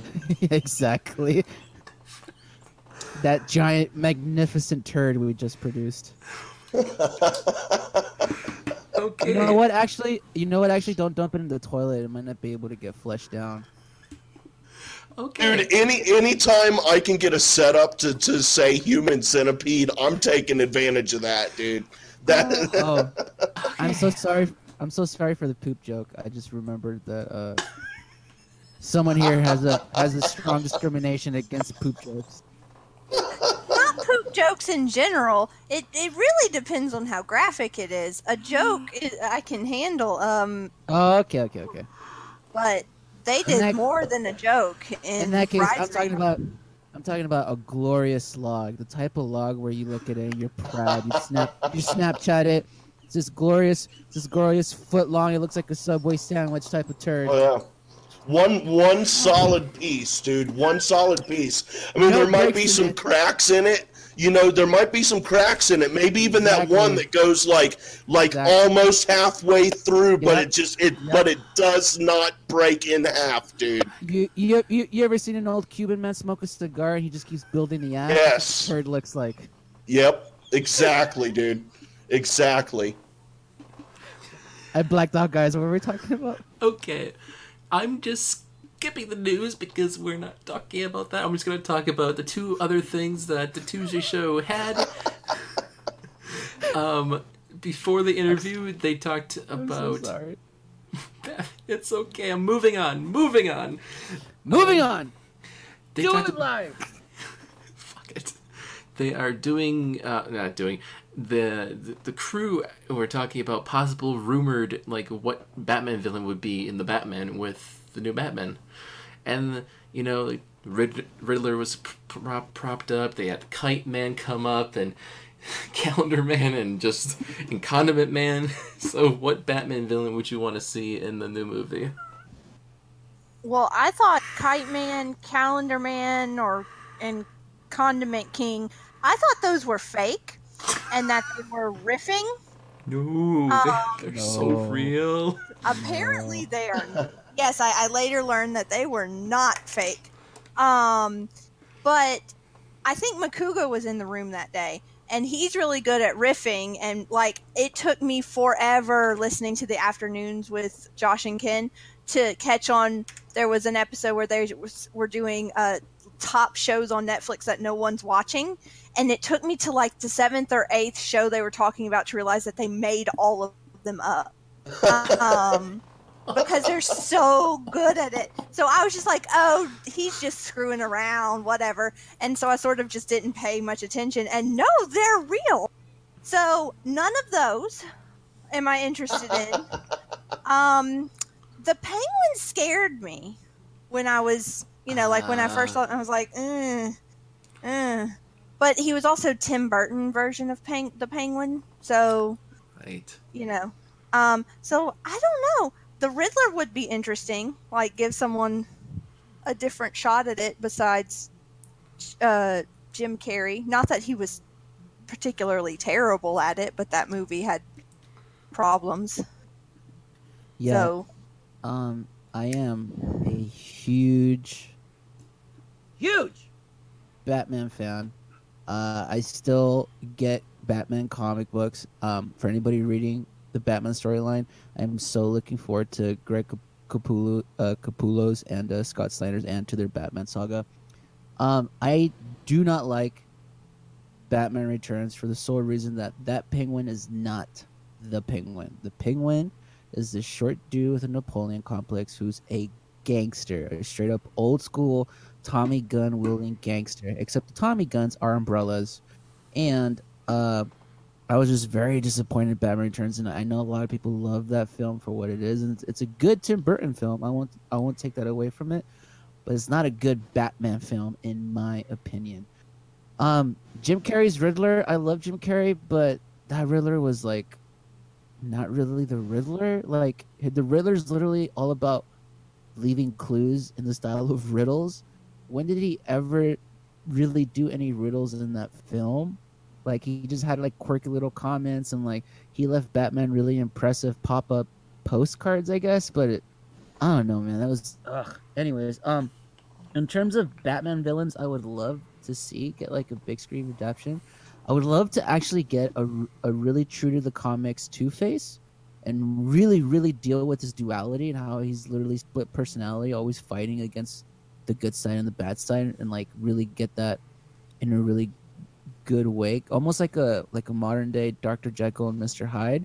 If Dr. Jekyll and Mr. Hyde were constantly present within the body that they inhabited, and I would really like to see a a legit Scarecrow, like and Batman Begins, that's Dr. Crane Scarecrow was like okay, but it wasn't really like Scarecrow, like like real horror and fear, and you witnessing like your greatest fears come to life. Like I don't know if anyone's ever played the the Batman Arkham games, for example, but this I love the way they portrayed Scarecrow in those games, where it's like it's it's literally him like infusing you with this poison that you can't help but enter this this like imaginary world of like fear. It's like it's almost like taking a- acid or LSD, but like your worst fears come to life and are like projected in front of you. And I really love the way they portrayed the joke, uh, the scarecrow in in, in those in those games, and I, w- I would like to see a big screen adaptation of that.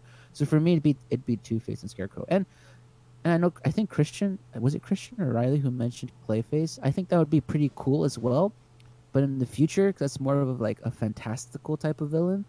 Whereas like i think they would want to keep batman a little more grounded for right now. And for me like there's a way you can do scarecrow and two-face a little more grounded and kind of introduce like eventually introduce like the fantastical villains like poison ivy and obviously dr freeze and uh and uh firefly and like all these other guys Yeah. Uh, dude, man, yeah, I, I I totally agree with everything that David B just said, man. Like for me personally, my favorite Batman villain. I'm sorry, my favorite the Batman villain, dude, is Green Man, dude.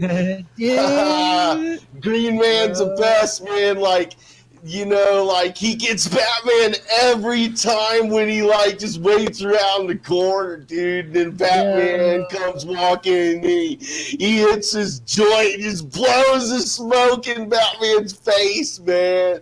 And then they and then they go and they go eat Fritos and, and Funyuns and they have cherry Slurpees, dude. go Green Man! yeah it's only a misdemeanor batman i didn't even Where did they find Funyuns?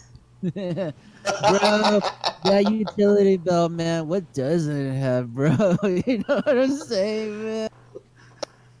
Um, but my I don't know. My serious answer is that no, I'm with uh, I'm with Kalen with uh, the Riddler. That would be really cool with him actually dropping riddles and shit. But then that would only really matter in my mind. It would it would really only matter if you got Batman being a detective, like we were talking earlier. You know, that would just that would be the shit because you've got a master detective versus a master Riddler, and yeah, that'd be a great great hookup.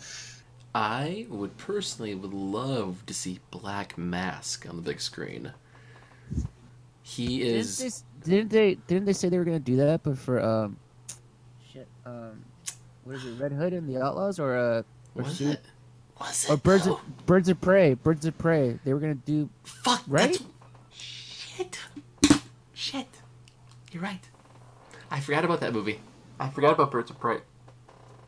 That's I think right. Black Mask is a.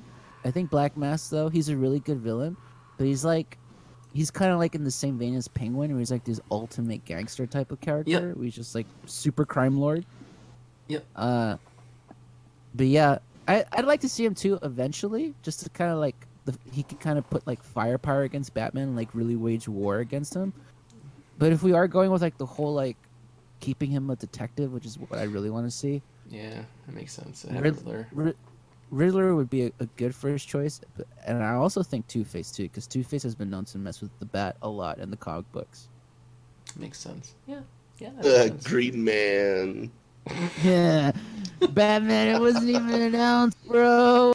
Taking me to jail, Batman. Oh, this car's cool, man. This car's cool. I saw you pocket my stash, man. Batman, you're not gonna confiscate that and hide it, are you? You're gonna, good dude, give it to the bats. Ugh. the interview on Tuesday's show was the actor who played Aladdin in the upcoming Aladdin movie. This one, he's an unknown actor, and I never knew him. So it was interesting listening into this interview because you get to know him better and what he had to do to play Aladdin. It was really interesting, and he was an unknown, and uh, his energy definitely made me more excited for the movie. Um, I also love the fact that Kristian, um, despite the fact that he goes on about how everything can't be politically correct and whatever, still uh, tiptoed around trying to be like, "You sound American. Where are you from?" Like he he still asked him like, "So where were you born?" And you could tell that's not the question he was trying to ask. He was trying to be like, "Why do you sound like an American?" And when he kept talking about Egypt, and then he t- finally told us like he was born there, but he came over to the states really young and everything. But I'm like, you know, as much as Kristian raves about just you know you don't have to be politically correct all the time, he could have just been like, so how'd you end up here? Like, how did you end up with an American accent? Because I was wondering the same thing. He kept talking about Egypt, so I'm like, something doesn't add up here. But it it makes sense now. So he got the answer out of him, but that just stuck out to me. Yeah, that was a little weird, right? Like, I mean, I, I get where Kristian's was trying to come from, but it, it's it's weird. You can't really find a a politically correct way to say like, so where are you from without Yeah. someone taking it offensively. You know what I mean? Like Yeah. people, people ask me all the time too, like, "Hey, where are you from?" You know, and I, I know it's like they're they're they're trying to find out if I'm from here, from Houston, if I grew up somewhere else, if I'm from another country, and yeah, I don't personally take it like like I don't take it offensively because it's just it's just I think it's a sincere question, but like the question itself has like those really weird negative implications if you want if you want the question to have that you know it's just a weird time Yeah. I agree. but but does Green Man agree what? yep that sounds about right I'm sure Gr- Green Man would have asked the Karen question off of Mean Girls, which is, if you're from Africa, why are you white? Oh my God, you can't just go around asking people why they're white. Am I allowed to like that movie because I like that movie? Am I allowed to like that movie, Kaylin? Huh? Am I? Am I? Am I? Um, that one's borderline, but I think those women were actually of Ah. age in that movie, the actresses at least. So that one's a little better. that movie came out when I was in high school so it's it's okay for me right Uh, uh certainly. I don't Yeah, even you think I was in high school yet. Maybe. there we go You trying to say know. I'm old, Kaylin? Is that what you're trying to say, huh? I'm certainly not saying you are old. I'm saying that you have lived more life than I have. I'm Um, I'm I'm saying you're old and it's a little creepy I'm telling you right now as your friend I am concerned I, I don't know what to say, man. Hannah Montana, you know, it, it was a great show, dude. She was she was her, but she wasn't her, and when she wasn't her, nobody knew that she wasn't her, and it was awesome. it was so weird right it was the It was like a the kid spy complex. show. Yeah. Jesus Christ. Um, the, there was a call at the end of Tuesday's show, and uh, it says Game of Thrones ends uh, this week. Uh, they were, you know, what's the next big show?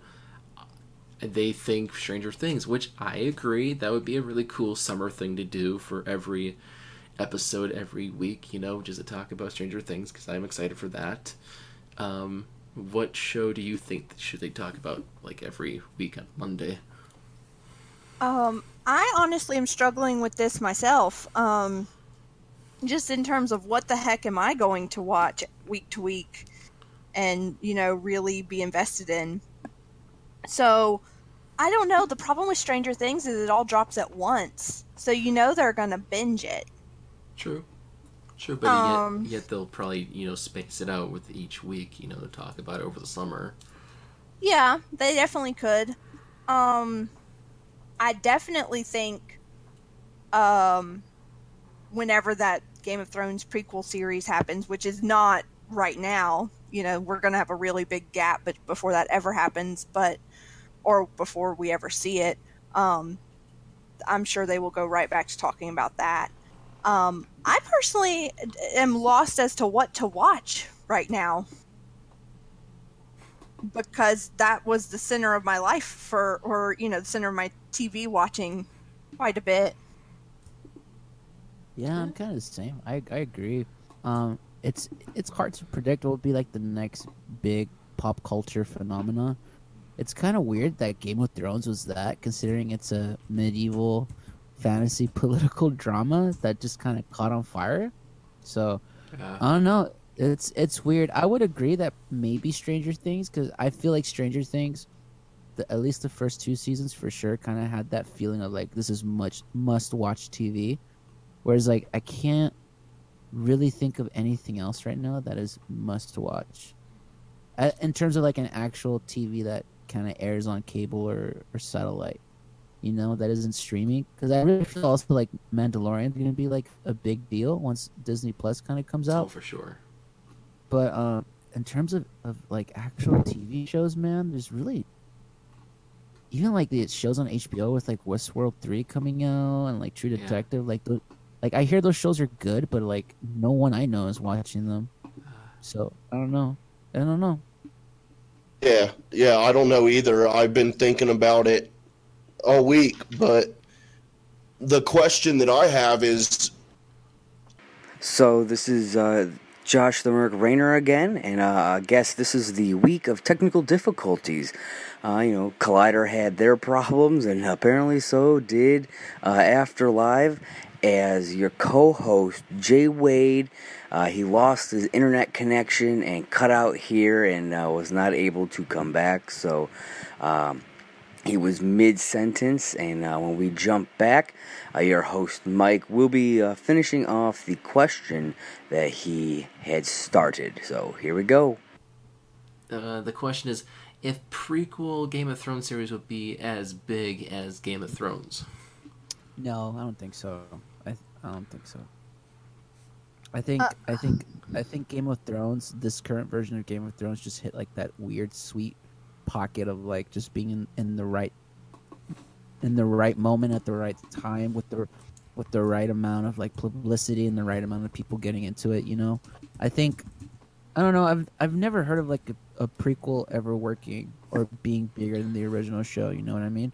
The only other example I can kind of sort of think of, but then it's like I don't really know people that watch it is like Better Call Saul, the prequel show to like Breaking Bad, which people say is like really really good, but I mean no one's really talking about it. Everyone keeps talking about how good Breaking Bad was.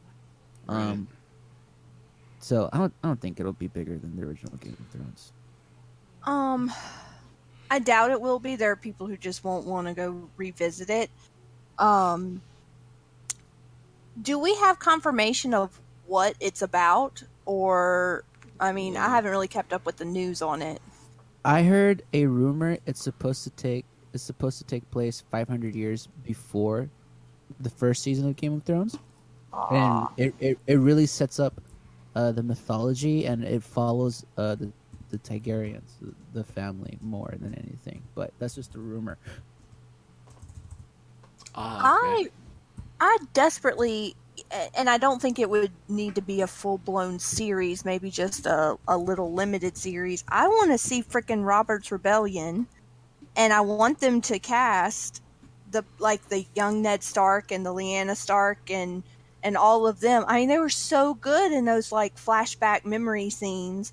Like, I want to see more of this. And people are like, oh, we don't need to see it, blah, blah, blah. And I'm like, well, you can't make like 12 seasons out of it, obviously, because we know where it ends. But, like, I think that would be so good.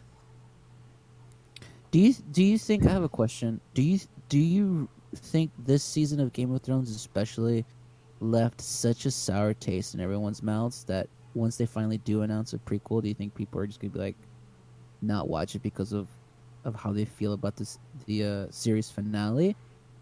Um, maybe. I mean, there are definitely people who, you know, got their feelings hurt or whatever. They think they were owed something uh, by HBO and didn't get what they, whatever. Um, I, but I definitely think that there are people who probably it ended and they're done. Like they, you know, they have their closure they don't want to reopen it again. Just like people, there are lots of people who only watch the Star Wars movies. They're not going to go into the books, they're not going to go into the TV shows, whatever. I think it'll be a bigger deal once it comes. There's lots of people who probably don't even know it exists or is going to exist, but Yeah. um yeah, I don't think it'll ever get to be as big as Game of Thrones though. It's just not going to be. No. Yeah, I, that, I, I believe it'll it'll find some mild form of success. Like there's Yeah. there's people there, like for example, let's just take like Lord of the Rings, the other big fantasy thing, where and then The Hobbit came out, and there's people who like it. And obviously, people went out to go see it based on their love of uh, love of Lord of the Rings and that material. But it, but The Hobbit wasn't the big, phenomenal. It didn't have that big phenomenal uh, impact like Lord of the Rings did. You know, where like everyone saw Lord of the Rings, and then The Hobbit came. The Hobbit came and literally went, and it was just like, well, there it is. All right, there it goes. yeah. There's something about being the first. Yep. Mm-hmm. I think I think that's what it is too. Yeah, I'm looking at other examples of prequel shows. Uh, let's see, Smallville, Gotham, Hannibal. I mean, um, I f- but I, f- I feel like those shows are different because they're ba- based off already existing material. It's not like it's not like Game of Thrones that was adapted from a book. Like like we've had fifty plus years of Superman prior to Smallville. You know what I mean with comic books and then the Superman Reeves movie and all that stuff. God, okay, I see what you mean.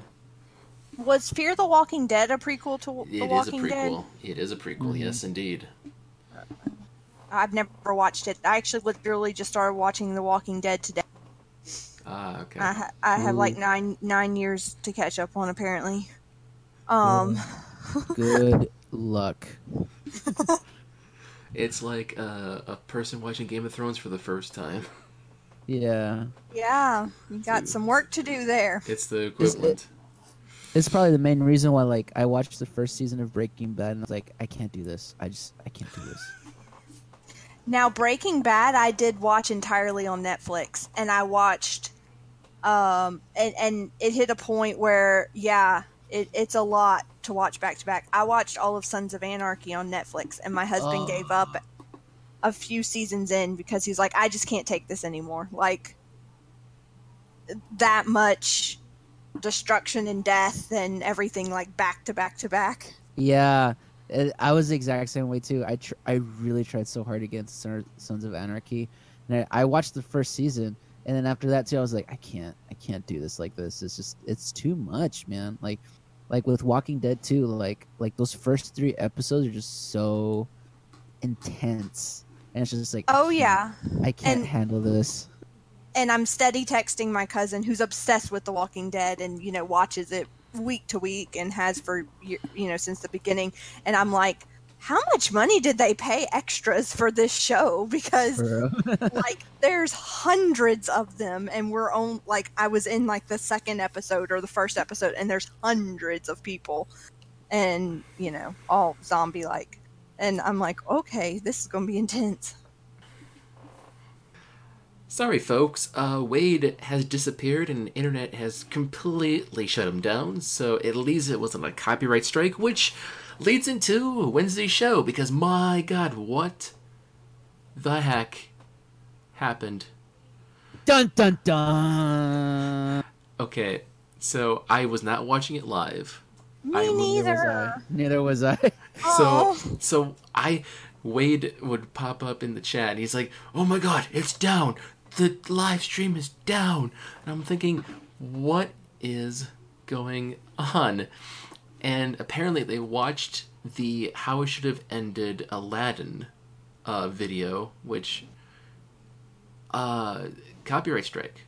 YouTube was like, boom, copyright strike. I was like thinking they played trailers, they tr- played videos in the past, and never got a copyright strike, but this totally uh, bombed them. I, I was so like flabbergasted. I really, at first, I thought because I was on the, I'm on the uh, Collider Live Facebook group, and from what I saw, it was like like people were spamming them because if you look at the the screenshots, it says they were taken down for spam or something like that. So I yeah, thought it was, like, flagged for like yeah, it was weird. yeah, But apparently it was a copyright thing. I mean, I guess maybe someone did report in spam. I guess I don't know. It was it's weird, but it was uh, it was twenty minutes shorter, which they later cut together. But uh, so basically, they were showing off the studio a bit more. It was it's like a prop closet. It had everything like in the corner. They like they had the cutout in the corner. They had like Beetlejuice. They had like a bat, and they had it was just random stuff in the in the in the studio. Um, so here, they keep asking like, what should we get? Like, should they get a new table, a clock, or should, should like Kristian get like more cardboard cutouts for the room? I, I mean, if I were them, I think you just accidentally set a small fire in that room. Like, oops, it's not usable anymore. We have to evacuate. I mean, I I, I kind of like the room. It's kind of part of the show now, where it's like it's just this little tiny closet that they have to cuddle themselves in and secretly do the podcast in. Um, as far as what they should get, I mean, like, why does Kristian need a clock? He has Cody in his ear, isn't that? See, and, and he did he did that. He kind of like Cody popped up the clock on the screen. And it's like he's like, oh, what's the point now? exactly. They all have cell phones sitting right in front of them. Right, Yeah, and they make- Kristian. Yeah, mean, they Chris- make no qualms about texting and answering phone calls during the middle of the show. So, like, why do you need a clock, man? I think before they get a table, a clock, or more cardboard cutouts, I think that the main thing they need is an AC vent Right. put in that room. Um, yeah. Yeah, I don't. Well, I don't know if the building has central air. I would kind of hope so. I hear it gets warm in LA, so Probably. um, so yeah, that room probably needs an event. That that might be where you start. Well, like I said, I think it's that room is like a freaking closet because it, it, it's so small, but yet it's like they turned into a, a little podcast room. It's just like there's nothing in there. There's no windows. There's no like vents. It's just like a little room. Yeah, I Uh, agree. Get a get a fan at least. I mean, Oh, but then it'd just be like just blowing into the microphones half the time. Ooh, get one of those. Get one of those ones that like like like turns like like three fourths of the way around. You know, it's like oh, an oscillating fan.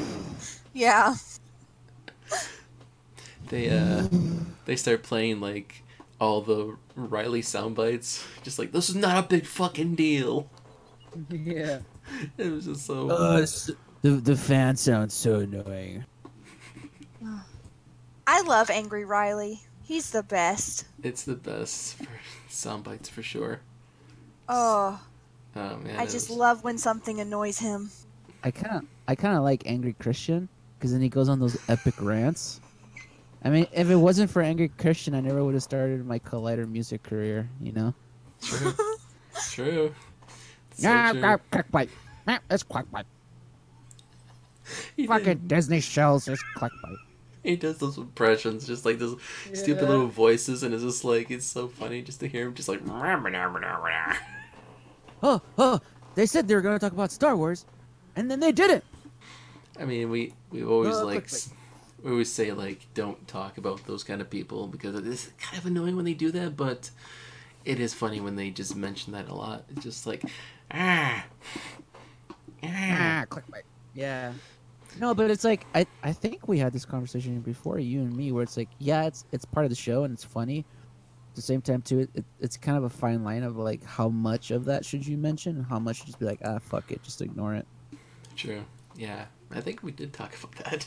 I Um, think we did, yeah. I think it was the, uh, that's the most common thing I bring up, just like 'cause I am really kind of annoyed by it, but it's just slowing to slow down now. uh, Yeah. segment on this podcast. We talk about Cody's cuts, you know, because the cuts to Cody are just the best in the world. Ow. Yeah. So he goes to his whiteboard. He has this like little whiteboard. He's just writing, "Sorry to anyone looking for Star Wars." During this whole thing happening, it's just so hilarious. Yeah, Cody's comedic timing lately has gotten really, really good. He's he's easily becoming one of the best parts of the show for me. Just like him randomly cutting to the booth, and it's him and Alex, and like sometimes Kristian would come, other Kristian will come in, and they'll be like, "Oh my god!" Especially the one where they were talking about Game of Thrones, and he has a whiteboard. He's like, "Yeah, they're still talking about Game of Thrones," and then Kristian's like, "Oh crap!" and he leaves. Oh my goodness.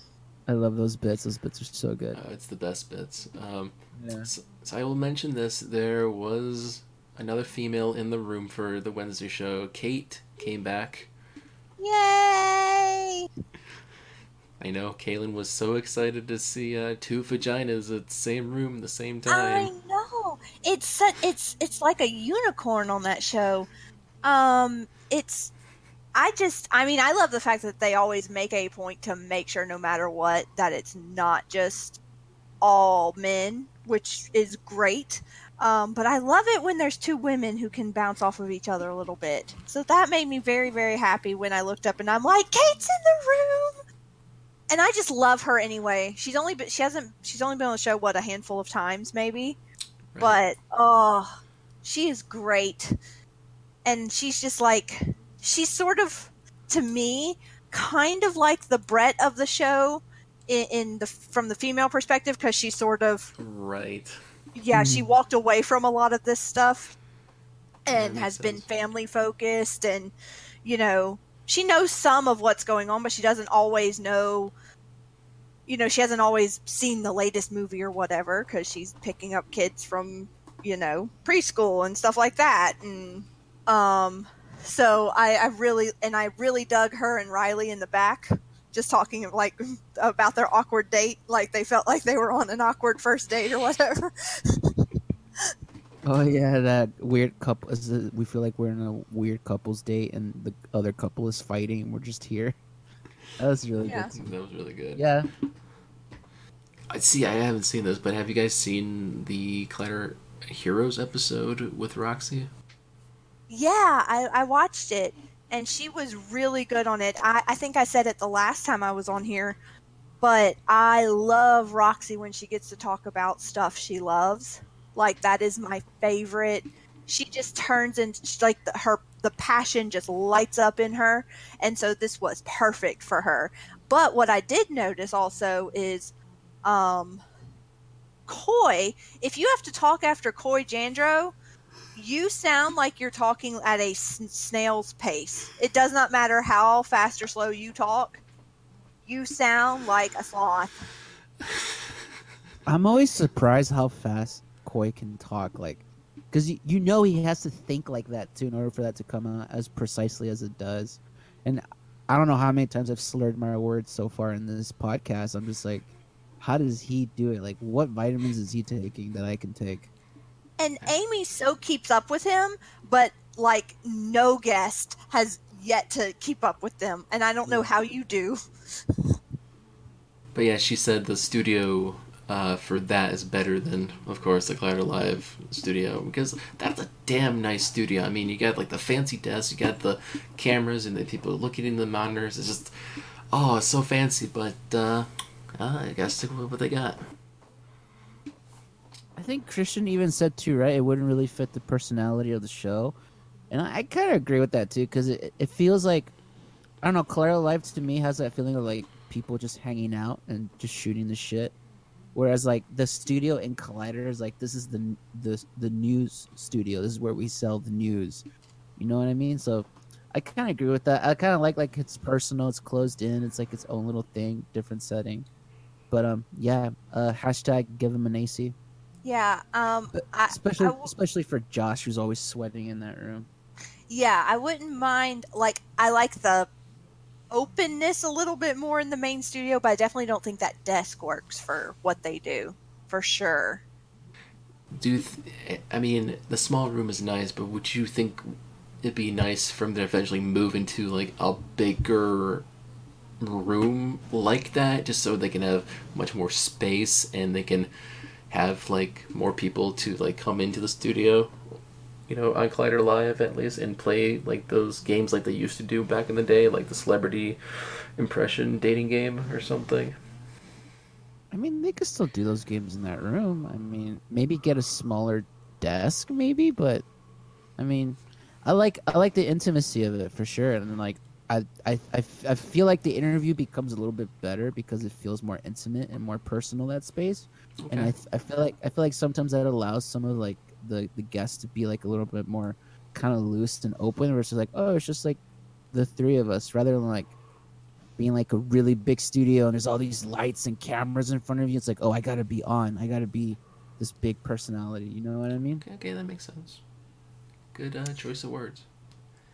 They reviewed Aladdin, which uh, was mostly positive and mixed because Roxy loved it, um, Kristian liked it, but uh, like I said, we'll probably go see it. Yep. That's the consensus. Like, well, we're gonna go check it out. Yeah, we'll check it out. Yeah. Uh, the, the the big the big chunk of the news was, uh, which both of you guys might may or may not uh, enjoy with this.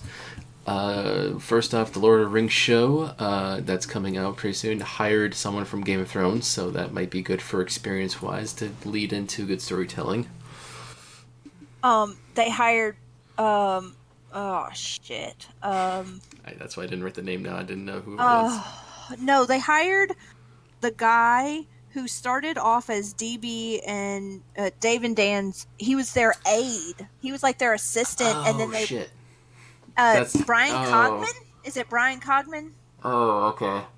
and then he um they let him write one of the episodes and Uh, then he became like a big writer on the show and then he became like a big like co-executive producer like he moved up the ranks on that show really really Ah, fast Okay. so and i think he had like a huge hand in it kind of behind dan and dave so i am totally cool with that. Um i see no issues with that whatsoever. None of them seem to know who he was but i'm a commentary geek. I love to listen to audio commentaries and so i've listened to a lot of the ones for game of thrones and that's where i learned a lot of that stuff because he does some of them.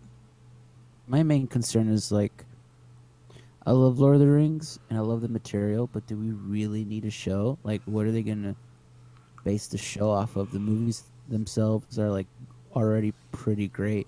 Are they perfect? No, but like, they're as close to me. They're as close as perfect as we can get. So what's what's kind of the point? Uh, usually dir- different interpretations, you know, a different adaptation, maybe more book focused, maybe more material from the book that it wasn't featured in the movies, maybe.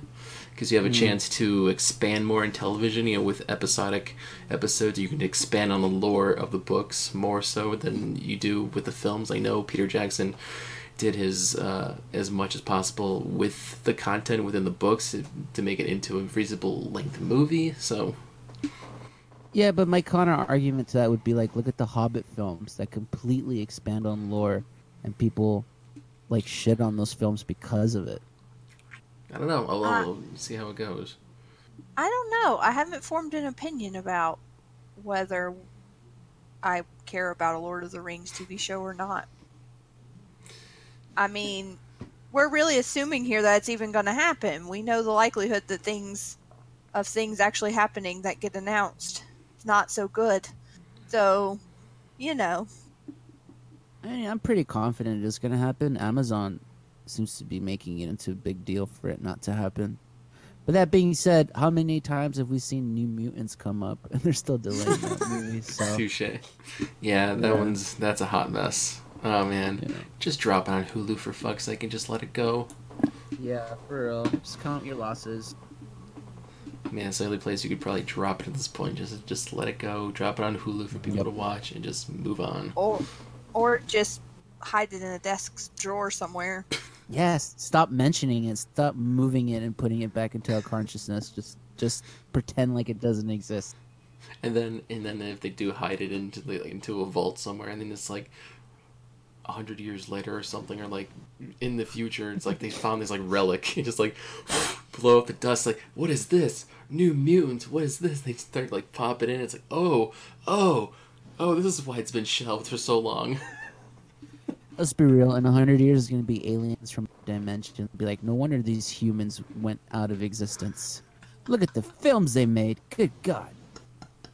the other thing they talked about was Star Wars because they released uh, Variety. Uh, yes, Variety. Duh. Star Wars, nothing but Star Wars. Sorry. Yep. Variety had exclusive on Star Wars, the images and some plot details. I, I, the photos are looking good. Um, I'm excited to see it. That's all. I really, I really didn't delve into it. I kind of didn't really want to. Um, like, didn't want to dig too deep into it. I mean, no matter what, we're going to see this movie. I don't, you know. Right? Yeah, same. I'm just good. like going in, Yeah. just going in, just going to see the movie. That's it. There's a lot of the promotional, like marketing, like trailers and like photos like this, and then the, the you know, plot details. It's just like, just give us the movie. Yeah, I think I think the only the only thing that I'm a little trepidatious about is just the internet community and how they're going to receive the film, and then especially how they're going to treat the the the actors in the film. I, the biggest thing that bummed me out about the Last Jedi wasn't so much the movie itself. I'm I'm okay with the film. It was just the reaction, man. Like it was it was just too much, and the internet took it way too far to the point where they harassed that poor lady, and it was just like, come on, guys. Like it's just ultimately at the end of the day, it's the film. Like that's the only thing. Like yeah, we're all gonna go watch it. Like Disney owns all of our souls. Um, I'm I'm just like I don't know, man. I'm just scared of how the internet's gonna take it. Like, this, I I feel like what happened with Game of Thrones is gonna happen with uh with the last episode of the of the saga, right? Supposedly, episode nine concludes the saga, and from and we're gonna get new stories from here on now And I'm pretty sure we're gonna get a lot of dissatisfied fans. I hope humanity proves me wrong, but so far it unfortunately hasn't. So that's the only thing I'm kind of like, I just like I want to be a part of it, but I don't want to be a part of it. If that makes sense. Oh, absolutely. Like, just because you don't like something doesn't mean you have to be a dick. But Yep. some people think that if you don't like it, you have to let people know why they need to hate it too. And that's not okay. That's Yeah. really not okay. That's and they've talked about that quite a bit. Like that's where you draw the line. And so like I don't I don't really like The Last Jedi that much. It's it's got some issues. And but I mean, God bless you if you f- found something great in there that spoke to you. Yeah. You know, that's great. If you find something in a movie that speaks to you and resonates with you, then that's fabulous, and I'm not going to take that away from you. I'm certainly not going to attack an actress who, I mean, was directed to act the way she was, was reading off a script that someone else wrote that was edited by someone else. You know, like, she didn't have control over that. Yeah, and it's just and it's like you said too, like you're completely allowed to not like something. Like I do not like the transform the Michael Bay Transformer films. I think they're an absolute mess. They're hot garbage. It's just jumbled up nonsense. I have cousins who love those films, who say like those are my favorite films of all time. My favorite competitor in the Schmoedown has been known to be a huge advocate of Transformers. The Gee, I Outlaw wonder who that is. the outlaw John Rocha, horseman. But, um, but yeah, but you're allowed to like things and not like things.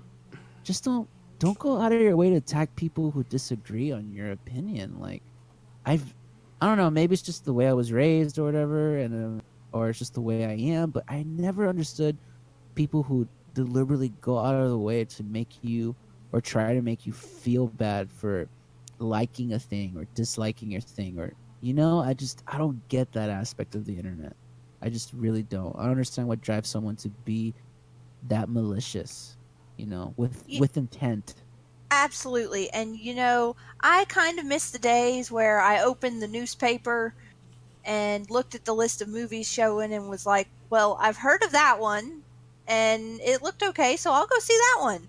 And then I left the movie and was like, liked it or I didn't. And I never once asked anyone else's opinion in the world about it. Mhm. I miss those days a little bit. Finally, Thursday show. Uh, okay, this is Dorina, of course, uh, in the studio. Uh, the main thing. Okay, let me backtrack. David, you were mentioned again in the show, Mm-hmm. And uh, they talked about their favorite Collider Live fan songs, and none of them were yours. They were all Yep. Thrawn's. Yep. And they're like, "Where's Thrawn?" Oh, I know where Thrawn is, but I'm not allowed to disclose that information. Sorry. Just, just know that he is uh he is living his life. He is a happy, happy dude, and he doesn't have time to write silly songs for a silly show on the internet. At least currently. And we'll see if he makes a return. Who knows? Oh, I don't doubt. I don't doubt that eventually he will. It's going to be a song that's going to blow everybody out of the water. But for right now, he's he's kind of busy. It's understandable. It, it Uh, wasn't what it wasn't what Dorina said, where it's like, "Oh, Thrawn's just like fuck you." no, it's it's not it's not quite that. It's more like, "Oh, I gotta go do this other thing that's more important," which I understand. Yeah, that's how life is. Yeah, Um, they keep trying to get Kristian to watch The Thing, and there was a screening of a double feature with The Thing and Starman. It's just like, just watch the movie. I just keep saying that. Just watch the movie. Just watch I think it. at this point, I think at this point, it's just like a it's just like a fun bit for Kristian. So he's deliberately not gonna go watch it just to keep the bit alive. Yeah. Or he secretly watched it and is still just playing along. Oh, that could be that could be it too. Actually, That that is uh, Jay Wade's theory. He keeps he kept saying in the past, like, "Oh, he's seen it, and he's just not telling us." So it could be. Um. Okay, there was this exchange. Oh my god, this exchange on the show. I had to like, I had to make sure I like quoted this verbatim in the show notes because it was so hilarious. Just listen to this conversation. They're like, "What happened to Rocha? Does he? He got the shits? He's not going to be in the show today." Uh, everyone has the shits. I guess he does. Does he really? No, he, do- he doesn't have the shits. Kristian's like, guy shits every three minutes, and then and Cody's playing the sound bites. He's just like, I want your ass, and I want it now. And Kristian's like, Yeah, you better take care of your ass because you're shitting up that bathroom like every six minutes. and, and then and Cody plays Horseman, and he's like, Yeah, that's what he screams every time he takes a dump. that's the obvious joke though. When he did that, that was the obvious That joke. a joke, and Dory's like, "Oh, that's sad." Well, Kristian's like, "Well, maybe not. It depends. Maybe they're letting out the four horsemen and they box box So you don't like the mood? I don't give a shit. That's one of my. It's one of those moods today, and they're like, "Yeah, we all like that." That was like the funniest thing. I laughed in stitches. I'm still laughing now because it's so damn funny. Kristian was in a mood today. I don't know what he ate or drank or ingested this morning, but he was on a roll today. I'm like, I'm- who is this? I'm pretty sure it's it's because of the previous night because he went to go watch Aladdin. That's probably why he was in a mood. No, that was the night before that, wasn't it? Was not it? that Tuesday night? That was Tuesday night. Was that Tuesday night? Yeah, because they talked about They reviewed it on Wednesday. yeah. Yeah. So- oh, I don't know what he did on Wednesday night then. Um, Oh, so then, yeah. What the hell did he do to himself? and Because also, then, because because you can play it up like, oh, Aladdin, the genie, genie's silly. It's probably a silly movie. It's just in a silly mood. But then, like, yeah, if it wasn't last night, then then were substances of- involved? it's the it's the case of the Green Man again. ah, Green Man strikes again. Green Man has captured Kristian and did some stuff Wednesday night leading up to the show. No, you don't like the mood, man. I don't give a shit. Like, whoa, man, you need to just like do whatever you want, just to fuck around. You don't like these poop jokes? I don't give a fuck. Poop jokes are funny, man. Uh, they often talk about this on the show in general, but they, you know, like Riley's really having to not look at his phone all the time. So it was a thing, and they talked about how not looking down the phone, you know, and it's kind of like related to Dorina's trip to Joshua Tree, you know, and it was just it made me think about our experiences with our phones and technology and social media. Like, do we spend a lot of time on it? Do we just like have decent management over that? I have uh, poor self control over it, um, to the point that it's probably been a couple years now. My husband and I actually both turned off all the sound and vibrate when we get a text message. So, like when we're watching a movie or you know just hanging out together, it's not like one of our phones vibrates and we have to look at it right that minute. Um, I turned all my emails from um, where they automatically pop up to where I have to actually go in and like refresh my email to get them. Um, because sometimes you get an email, you know, work related or something, and you're sitting in a movie theater and you're like, well, I can't do anything about this anyway. But then it's in your head because you read it. And so uh, my phone was, you know, annoying me a lot. So I turned a lot of that off, and it, it's actually made for a nicer experience. You let you you know, three hours pass by, you've watched a whole movie, and then you look at your phone, you're like, oh, 27 text messages. I did not care at all because I was invested in life. So yeah, yeah, I'm kind of the same way. It depends on what I'm doing. Like for example, if I have a gig, if I'm playing somewhere, I usually turn the phone silent and I turn down everything so I just don't feel the vibration or anything. That I don't have any distractions from what I'm trying to play and accomplish in the moment. For sure, if I go to a movie, always silent or airplane mode. I don't want to be disturbed. I don't unless it's like an absolute emergency. Where nowadays most phones you can kind of set it to where someone calls you more than twice, then it'll vibrate. So you, I, I leave it at that just in case it's an absolute emergency.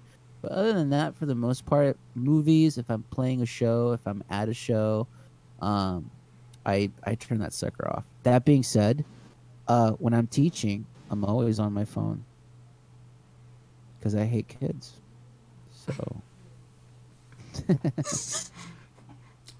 no, I'm just kidding. I'm, I'm never on my phone, boss. Who might be listening? Oh yeah.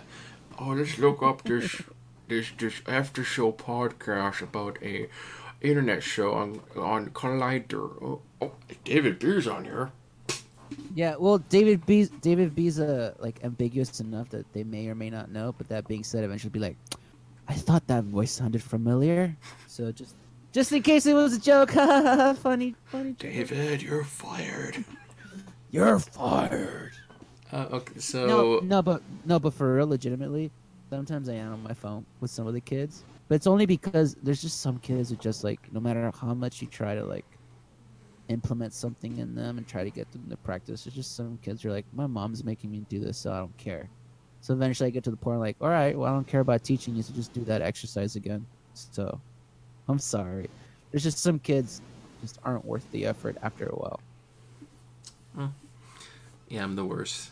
Don't ever look at me because it's just I'm on the phone all the time. You know, I'm on the social. I'm on downloading podcasts. I'm watching YouTube. I am just all over the fucking place, and I have no self control whatsoever.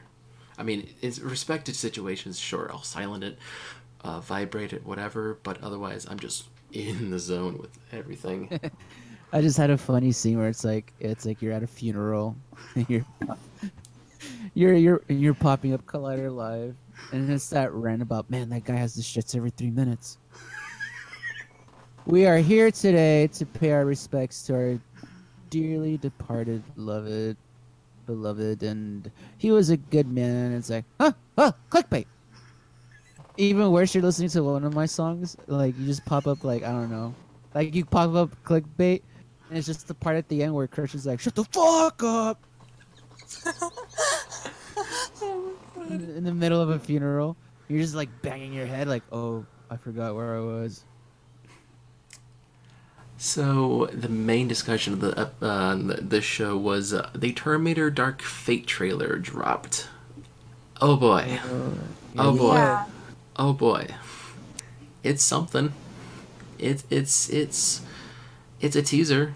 It even though the trailer says official, but the title says teaser. I don't. It's uh. It gives me vibes that reminds me of Salvation at times because they're messing with a, a possible human Terminator hybrid. Yeah, I'm kind of curious what the new characters are and what their role is. I, a lot of people are asking like, who are these two characters? Where's John Connor? It's like, I I'm thinking to myself, look at Wikipedia. Look at the Wikipedia article, and it's, you're not gonna get spoiled, but it's just like you just look at the cast list. And they'll explain what the roles are because the two female leads are like the the equivalent to the first and second films, you know, relationship because the female Terminator is like human, I guess, and she's protecting the other girl, just like Arnold was to John Connor. So that's that's the relationship they're going with, and then Sarah, Connor's back, you know, but she's like, I've never seen this before, and I will say right now, before moving on to you guys, um, John Connor is in the film. He is going to be played by an actor, which I don't know his name, but the young John Connor is going to be CGI faced with Edward Furlong's face uh, for the actor. Oh. Okay. Is that is that confirmed? It is. I, I I've looked it up on Wikipedia. I think it's confirmed. It- I mean, I don't know where the source Oh. came from. It's probably true, but it's just like it could be. I don't know right now. It depends on if they show John Connor in the trailer in the future, because there's like two, three more coming. Well, I've only ever seen Salvation. I, I don't have a ton of memory of it, but That doesn't help as much because that has like no relation to what, what really happens.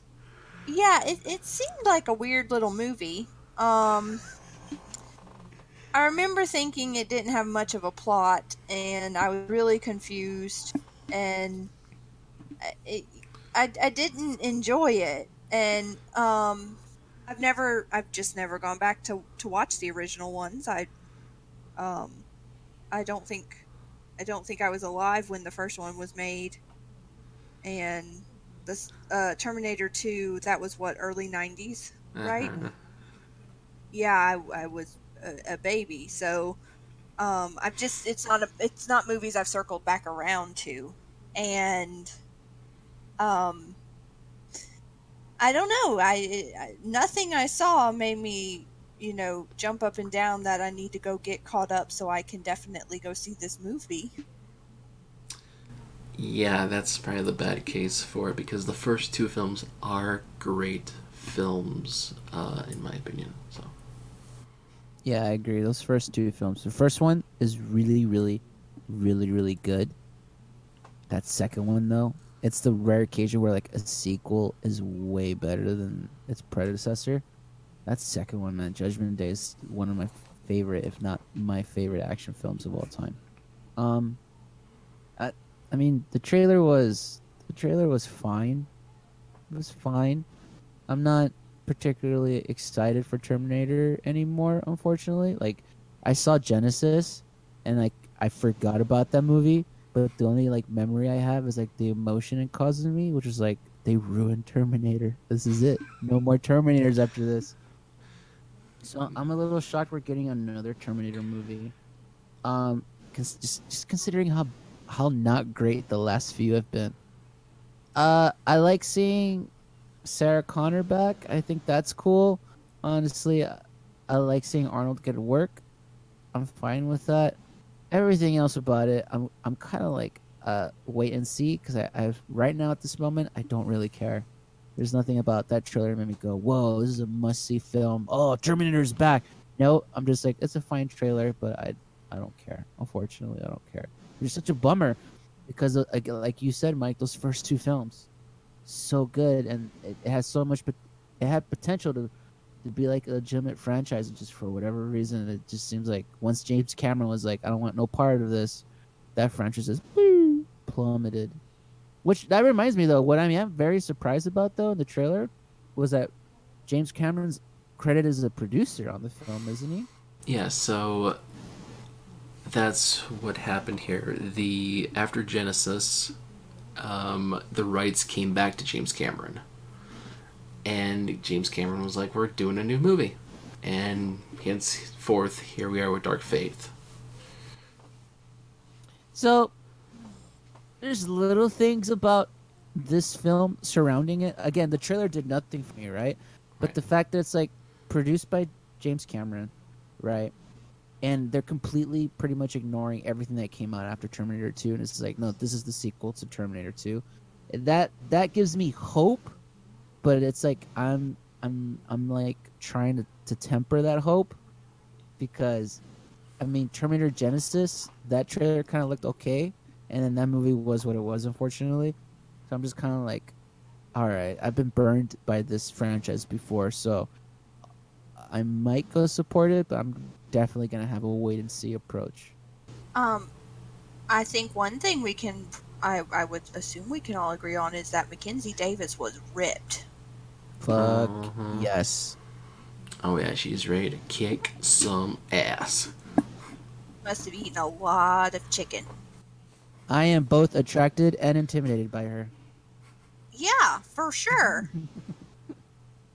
I have a crush on you, but I fear you at the same time. They uh, they they especially brought in Frosty to discuss the f- trailer in detail because he saw footage from CinemaCon, which was different than the trailer. I, every time they talk to Frosty, he was uh, he's very knowledgeable. I mean, I mean personally, like yeah, I I always love what he has to say. I I personally enjoy when he does the junkets for movies, but um, it was kind of like talking about this thing that only you saw. So to me personally, it's like, well, it doesn't exist. Like I'm just sorry. To me, it just doesn't exist. There's nowhere I can go watch this thing that you saw. Only you watched it with like a handful of other people. How do I even know it's a real thing? It's like people who claim they got abducted by aliens. Like, okay, I've never seen an alien. I wasn't abducted by an alien, so how am I supposed to believe that aliens exist? You know what I mean? I don't know. Maybe it's just maybe it's just me being weird, but it's kind of like it's those things that kind of just like annoys me. Like, all right, all right, cool. It's not a thing though. It doesn't really exist for anybody else but you. Like, why are we talking about this? It's just for you to be like, oh well, I saw this thing that you didn't. Remember? well, given the reaction to the trailer, I think it might be a good idea to release some of that footage. If Um, it's real, if it's real. if it's real. well, hopefully they have some footage from the movie. Um, so if they do have better footage that might get people more excited, they may want to kind of turn that around pretty fast and get that out there because it doesn't sound like word of mouth is all that good at the moment. Well, it's like it's like Mike said too, right? Like it's an official trailer, but they're also kind of trying to word it as like a teaser. That So- was not a teaser. That was Yeah, it was It- a, it was a full trailer. It I was like agree two, with yeah, you. two min- yeah, two minutes long is not a teaser, Yeah. but but the title in the freaking trailer was a teaser trailer. It was like this is not a teaser. no. No, but uh, I don't I don't know, man. If I don't know, it's if that if okay, if that footage exists, I mean, obviously there's a movie that exists, right? But if this so-called like footage that was like supposed to be amazing, like Terminator's back, like why can't they just cut that into a trailer? Like why you got to give me like this trailer that's like. I get it. It's gonna be action filled, and there's- this new Terminator that's part Terminator but also liquid. He's robot and liquid. And he can kind of split himself into two. Like, okay, cool, but like, I mean, ah, just who who cares? Like, I'm sorry, just that's not that's not what made the first two Terminators so great. What made those first two Terminators so great were the characters, the the human people who were like being chased down by this by this force of like violence and death, and then trying to figure out how to avoid it and ultimately destroy it. That was what was cool about those films, and then also, of course, practical effects minus the actual Terminator, but they used that sparingly as well, so it was never like in your face. You know what I mean? Like, ah, I just, I just don't know, guys. I'm not, I'm not sold on it. Like, I- the trailer's fine, but I just like, again, who cares? Yeah, just see what happens. Um, Jay, Yeah. Wash- Jay Washington was the guest on this episode. He is a blast to have on the show. I want him on more often. I, uh, I didn't get to watch the interview. Well, I unfortunately, after after the whole Terminator thing, I had to unfortunately get rid. Oh wow. I guess Uh, they didn't really interview him. They just sort of had him in there, huh? Yeah, he, they talked about a lot of news. They uh, they did mention Terminator. They Riley went through all the news. They talked about like Daniel Craig and injured, but Bond is not delayed. Uh, they talked about the uh, Christopher Nolan new film called Tenet, which is going to be a spy uh, espionage film. Which it's like there was a tweet out there that Riley was looking for, but it's gone. But the guy was like, it could be connected to Inception. They talked about Inception. Um, Chris didn't like Inception in theaters, but really liked it on home video. So, like, you watch it at home, you really liked it. So, what film was that for you, Kaylin? Because you mentioned in your notes that it was the Oh, same um, experience. So, I saw Captain America Winter Soldier in theaters, and specifically, I couldn't hear the movie.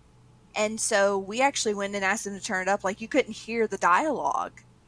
And even when they turned it up, like, something was up with the sound mixing. Like, it wasn't. It wasn't coming through correctly. And I just, you know, so then I couldn't follow some stuff, and, you know, it was fine. It was whatever.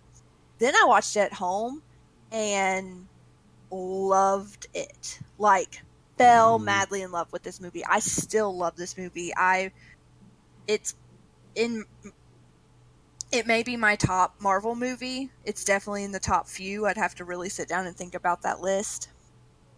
But I and I, I just look back and I'm like, why did I not like this movie in theaters? But I really think it was the theater experience, not the film. Yeah, exactly. I actually have a film that I didn't like when I saw it in the theater, and then I loved it when I saw it at home. And surprisingly enough, it was another one of Nolan's films. It was Dunkirk. Absolutely loathed Dunkirk when I saw it in the theaters. I just and the theater and like the movie production was fine, the noise was fine, and like I knew I was watching like a spectacle, and obviously I love Christopher Nolan, but for some reason that day, I was just not into it at all, and the movie felt long, and I was just like, I don't care. It was. I'm pretty sure it had a lot of things to do. I was just not in a good space mentally, and a lot of bad things happened around that time. and like uh, me, I went with a friend too, who unfortunately at that time too was not having good moments in his life, and we left that film just feeling like dour. Like, my God, like what do we do? And then we snuck into Girls Trip right next door, and we had a blast with that film. It was funny. I hold up to it. That movie. uh, That movie was hilarious. We had a good time. But then I bought the film. Uh, I think it, like I bought it for Christmas, and I was like, well, I'll, I'll show my family this film. I'll, I'll give it another shot because Christopher Nolan. People were raving about it, and it was like Oscar buzz and all that stuff. So like maybe there's something I'm missing or I don't quite get. So I saw it at home. I saw it with my mom first, and then like I did not feel the length this time. Like the movie to me really ran through quickly. I like the pacing of it. I love the editing. The action felt really real and gritty without feeling like like over exaggerated. I love the tension of like of like how these people are on unfor- these soldiers are unfortunately stuck on this beach and they have nowhere to go. And just like the tension between like not knowing who's a foe and who's like an ally. I really liked the film, and then I saw it again with my dad on a separate viewing, and I was like, "Yep, I really like this film." Like I felt the same way I did the second viewing, where it's like the pacing's. I didn't feel the length. I thought the pacing was really good. I liked the score. I liked everything about the film. So I was like, "Why didn't I like it that first time around?" And in the theater of all places too.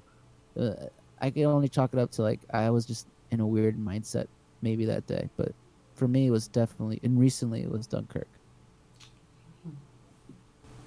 Yeah, there was suddenly there was a film for me that did that. So, um, let's see. They talked about how Rotten Tomatoes is changing their audience review system, which makes sense. But I really don't go on Rotten Tomatoes anymore to look at the score. I just go based upon my intuition with what they're releasing. I look get- at the. oh, Oh, I'm sorry. sorry. No, no, no. You go ahead. Go ahead. I was just gonna say I look at I don't look at the audience score because I know how many people are just have an agenda and decide they love it or hate it. I look at the critic score but I don't take it to heart. I more listen to critics like on on Collider that I tend to agree Mhm. with, Mhm. and go from there. I was I was literally about to ask like, do you guys have like critics you follow, and if they agree on a film for the most part, you go watch it. For sure, for me, for me, it's like obviously the Collider Live crew. If, if they like a movie or something, I'll consider it. Like again, I'm gonna go watch Aladdin because Kristian liked it so much, and Roxy did too.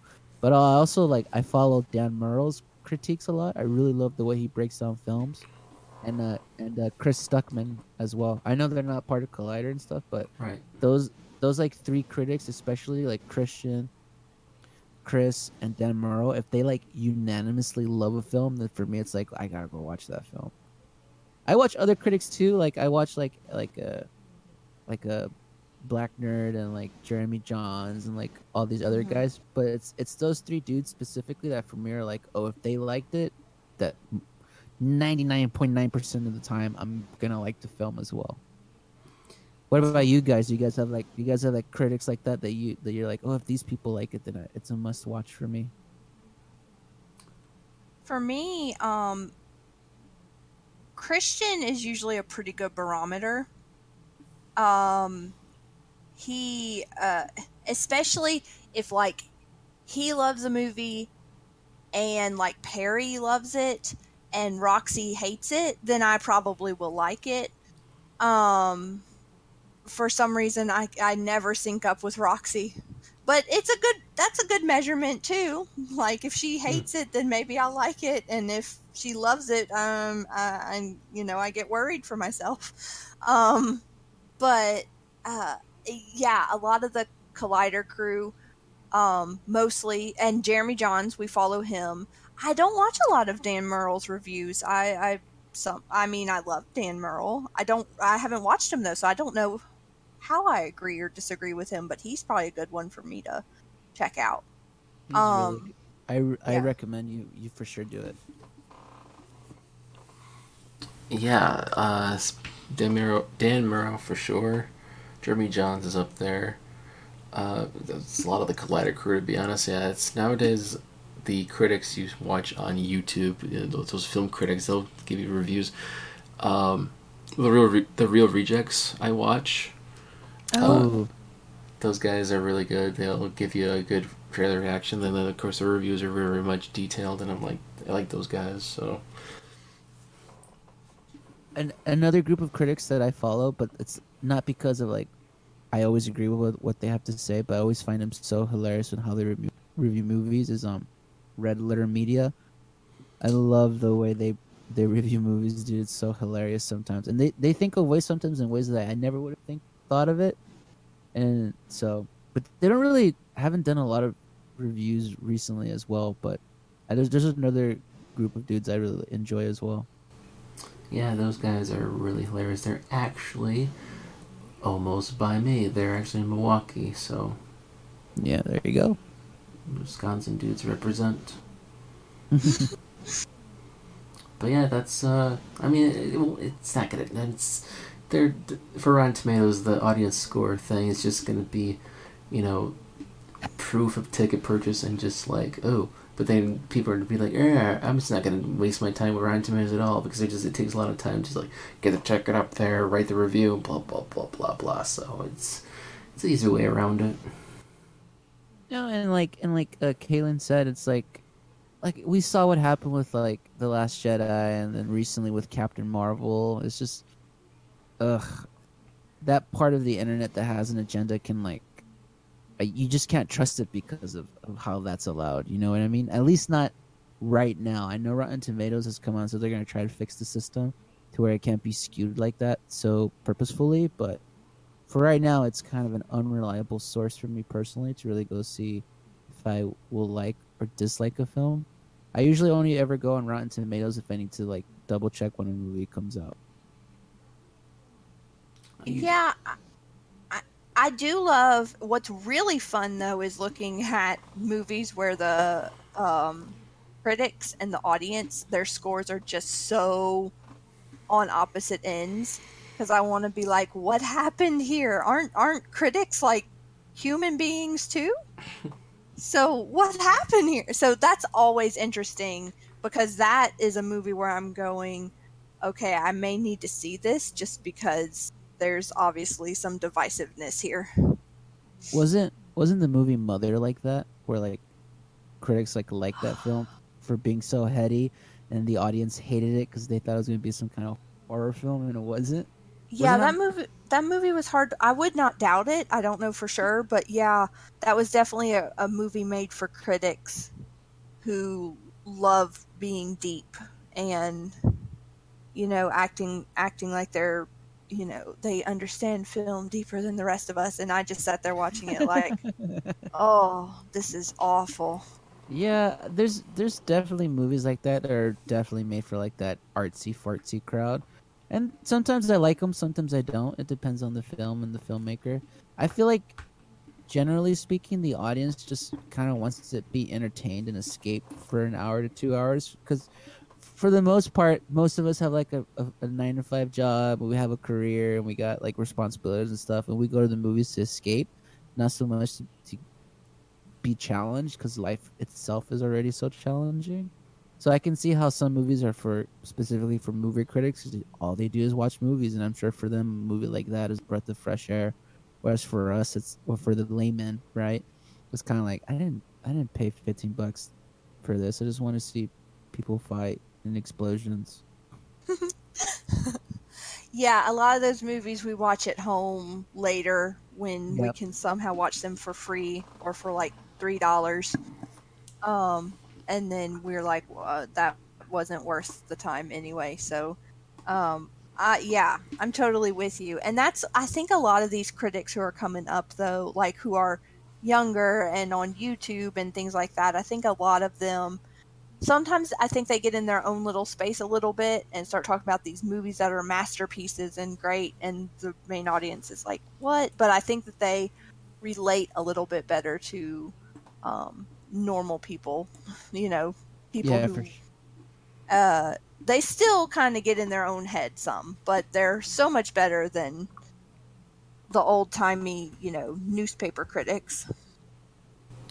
Yeah, I normally just go on IMDb sometimes, so it just Mm-hmm.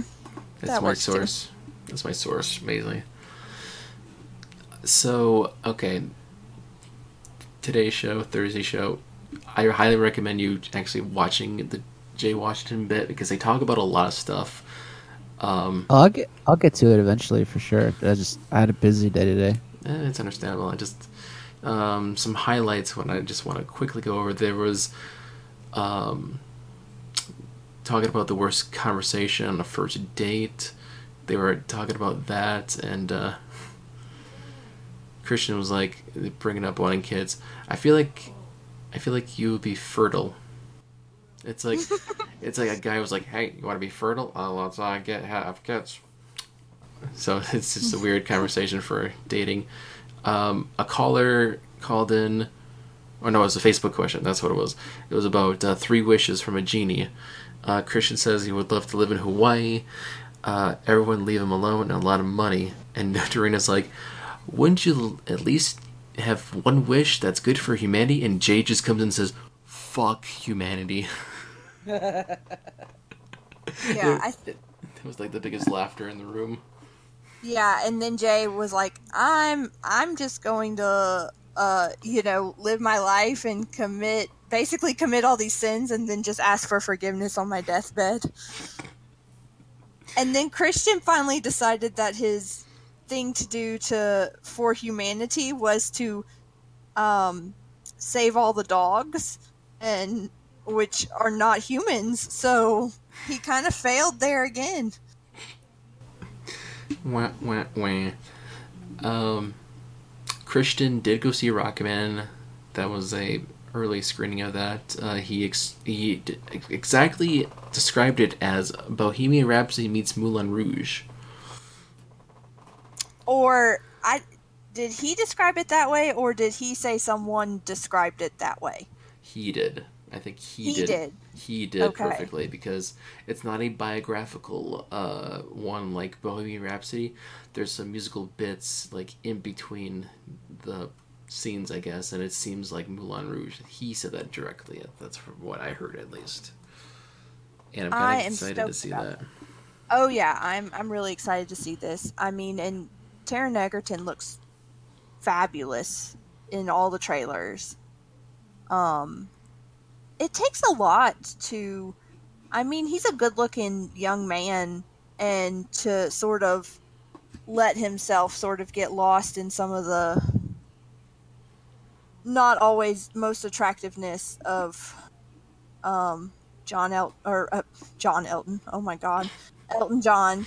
Um, you know, I, I, that takes a lot of, you know, self confidence and self assurance, and I, I am really hoping it's really good. It looks fabulous.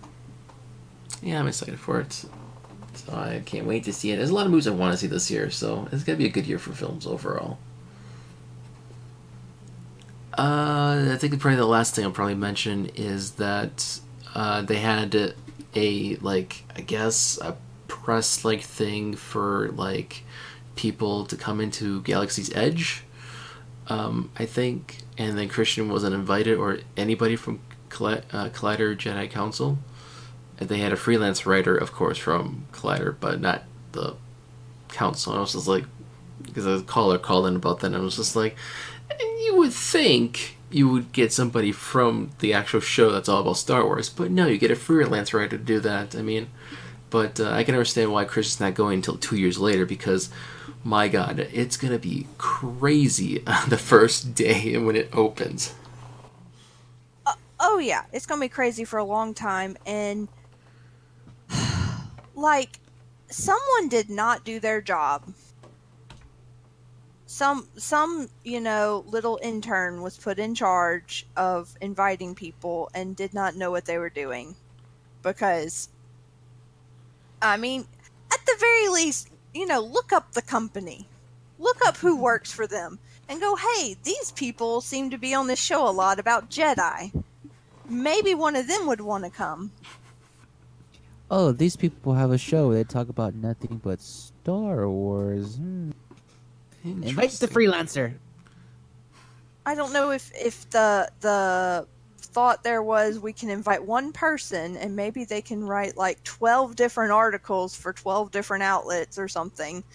But um because if they're freelancing, but my god, how do you overlook that? I feel like, and I don't know. I, I'm sure they they're out there, but is there any other um, YouTube Star Wars related thing that's as big as theirs? I mean, I know. Um, ah, shit. Um, oh, the the man who um he's really good at the Star Wars trivia and he's got uh Star Wars Explained is his channel. Um oh my god, what is his name?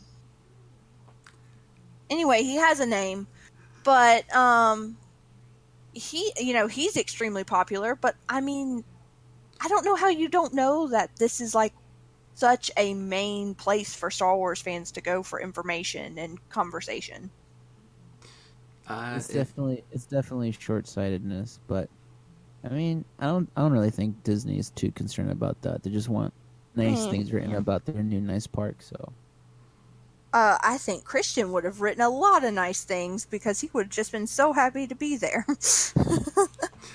I mean, I'm pretty sure anyone who gets invited to go for free is and you're like the first person or one of the first uh people to like step ground on that, you're gonna be excited regardless. Like, how can you not be? Unless you're so jaded and your life is so full of some cool things that this thing's like, eh. I really hope that they invited some people who know nothing about Star Wars and then they write articles that are like, I really like the person with the lit up sword. That was really cool. I'll, Um, t- I'll tell you right now, I was never that big of a Harry Potter fan. I never really got to read the books. And when I went to Universal Studios in Florida, Orlando, and I saw Harry Potter World there, I was like, I was like, why is this thing so massive and so big? There's so, there's a lot of people here, and that got me to go revisit at least the movies for now. And Oh, that's a Harry Potter awesome. Yeah. and. I bought, I bought Snape's wand and everything. Ah, See, I bought Siri- uh, Sirius Black's wand. A, a friend of mine bought Voldemort's wand, and I was like, "That's a, that's such a cool looking wand. It's so vicious looking." Yeah, my husband got um, the Elder Wand, which I think it was marketed as Dumbledore's wand, but of course it's belonged to lots of different people. But yeah, uh, we got sucked in, but we were already, I mean, total Harry Potter fans. But yeah, I can definitely see where a theme park could get some people excited about it. But um, I hope least- there's. I'm I'm sorry. What? No, no, go for it. Go for it. I was just gonna say, I hope that they invited at least some people who are gonna know w- what's going on. Yeah, at least for sure for like the general public, like someone like me who may or may not be into something, it'll it'll at least hopefully get people to be curious about how is this thing so big enough that Disney went out of the way to reproduce a real life replica of said thing. You know what I mean? That was my Right. like thing.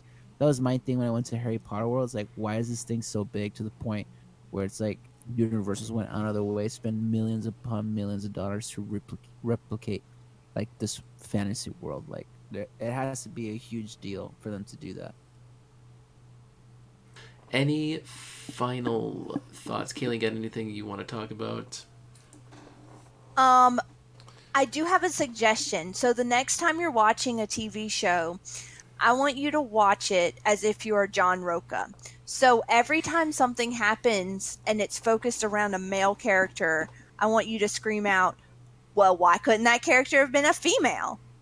Or every time a character is uh you know, like maybe there's a, a minority who uh, did something bad. Why did the minority have to do something bad? Why couldn't it have been a white person to do something bad? It makes everything so much more fun to watch TV shows the way Rocha must watch them. Uh, I'm gonna do that, but instead of make it about uh, ethnicity, I'm gonna go. Well, why couldn't it be a Mexican who did that? Yes. Why, why can't I be represented more? And then I'm gonna Uh, go even even further, and I'm gonna go. Why can't it be a Mexican female? And then I'm gonna go even further and say, why can't it be a Mexican cis female or cis male? I don't understand. I don't understand why you got to put a gender to it. Oh, I think I just crossed the line. Well, we did this with the show Bodyguard, and we were like, why did the why did it have to be a male protecting a female? Why couldn't she have had a female bodyguard? Why wasn't every character a female? Like we just fell down this this road, my husband and I, and it was it just made life so entertaining. Uh, let's talk about that real quick. Like about the whole John Rocha thing. I get where John is coming from. I like. I really do. And I'm. I am one of those people who like sincerely believe there's not enough representation. Of, Oh, like, absolutely not. of, like, yeah. of like female characters on in film especially or like uh like me for example being a mexican american male like there's not enough representation of like people that kind of look like me on film that being said i also agree with kristian where it's like not everything has to be an sjw issue like in fact if you make everything kind of that then you you kind of make like that Nothing. movement Yeah. yeah. you make you make it kind of into a joke it's kind of like it's kind of like what unfortunately that's kind of been happening with like the me too movement. Not to get too political but like like that movement was like really like important and big and everyone was paying attention to it. And then some unsavory things happen and not people are not taking it as legitimately.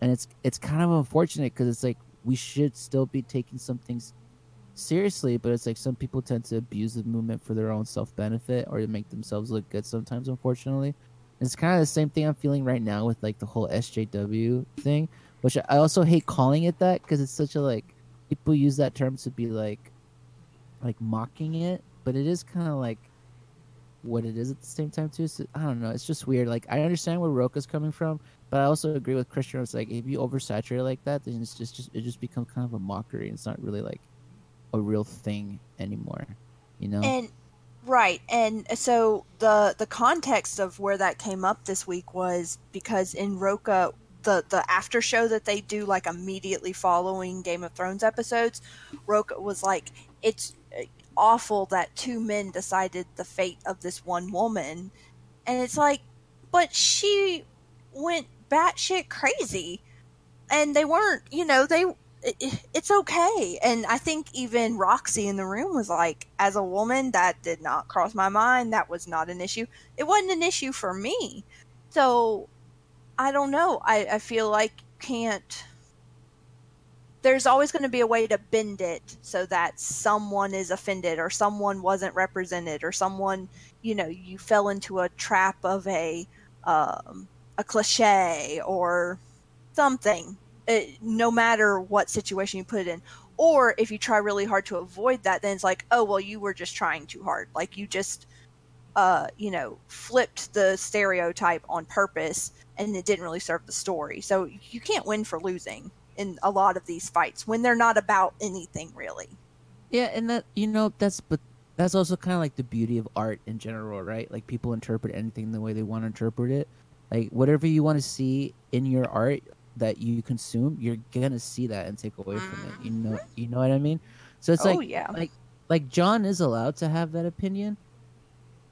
At the same time, though, it's it's kind of this weird thing where it's like he should be allowed if he really authentically feels that way, then he should definitely be allowed to voice it and express it in some way.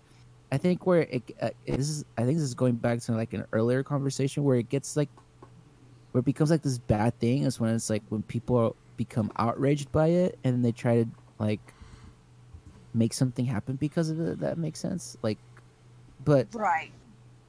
yeah, it's it's it's weird. It's a weird line to kind of walk. It's it's something weird to talk about because like it is for some people it is kind of like a touchy subject. But like, I mean, there has to be a consensus. Consensus. Uh, God, I can't say the word consensus.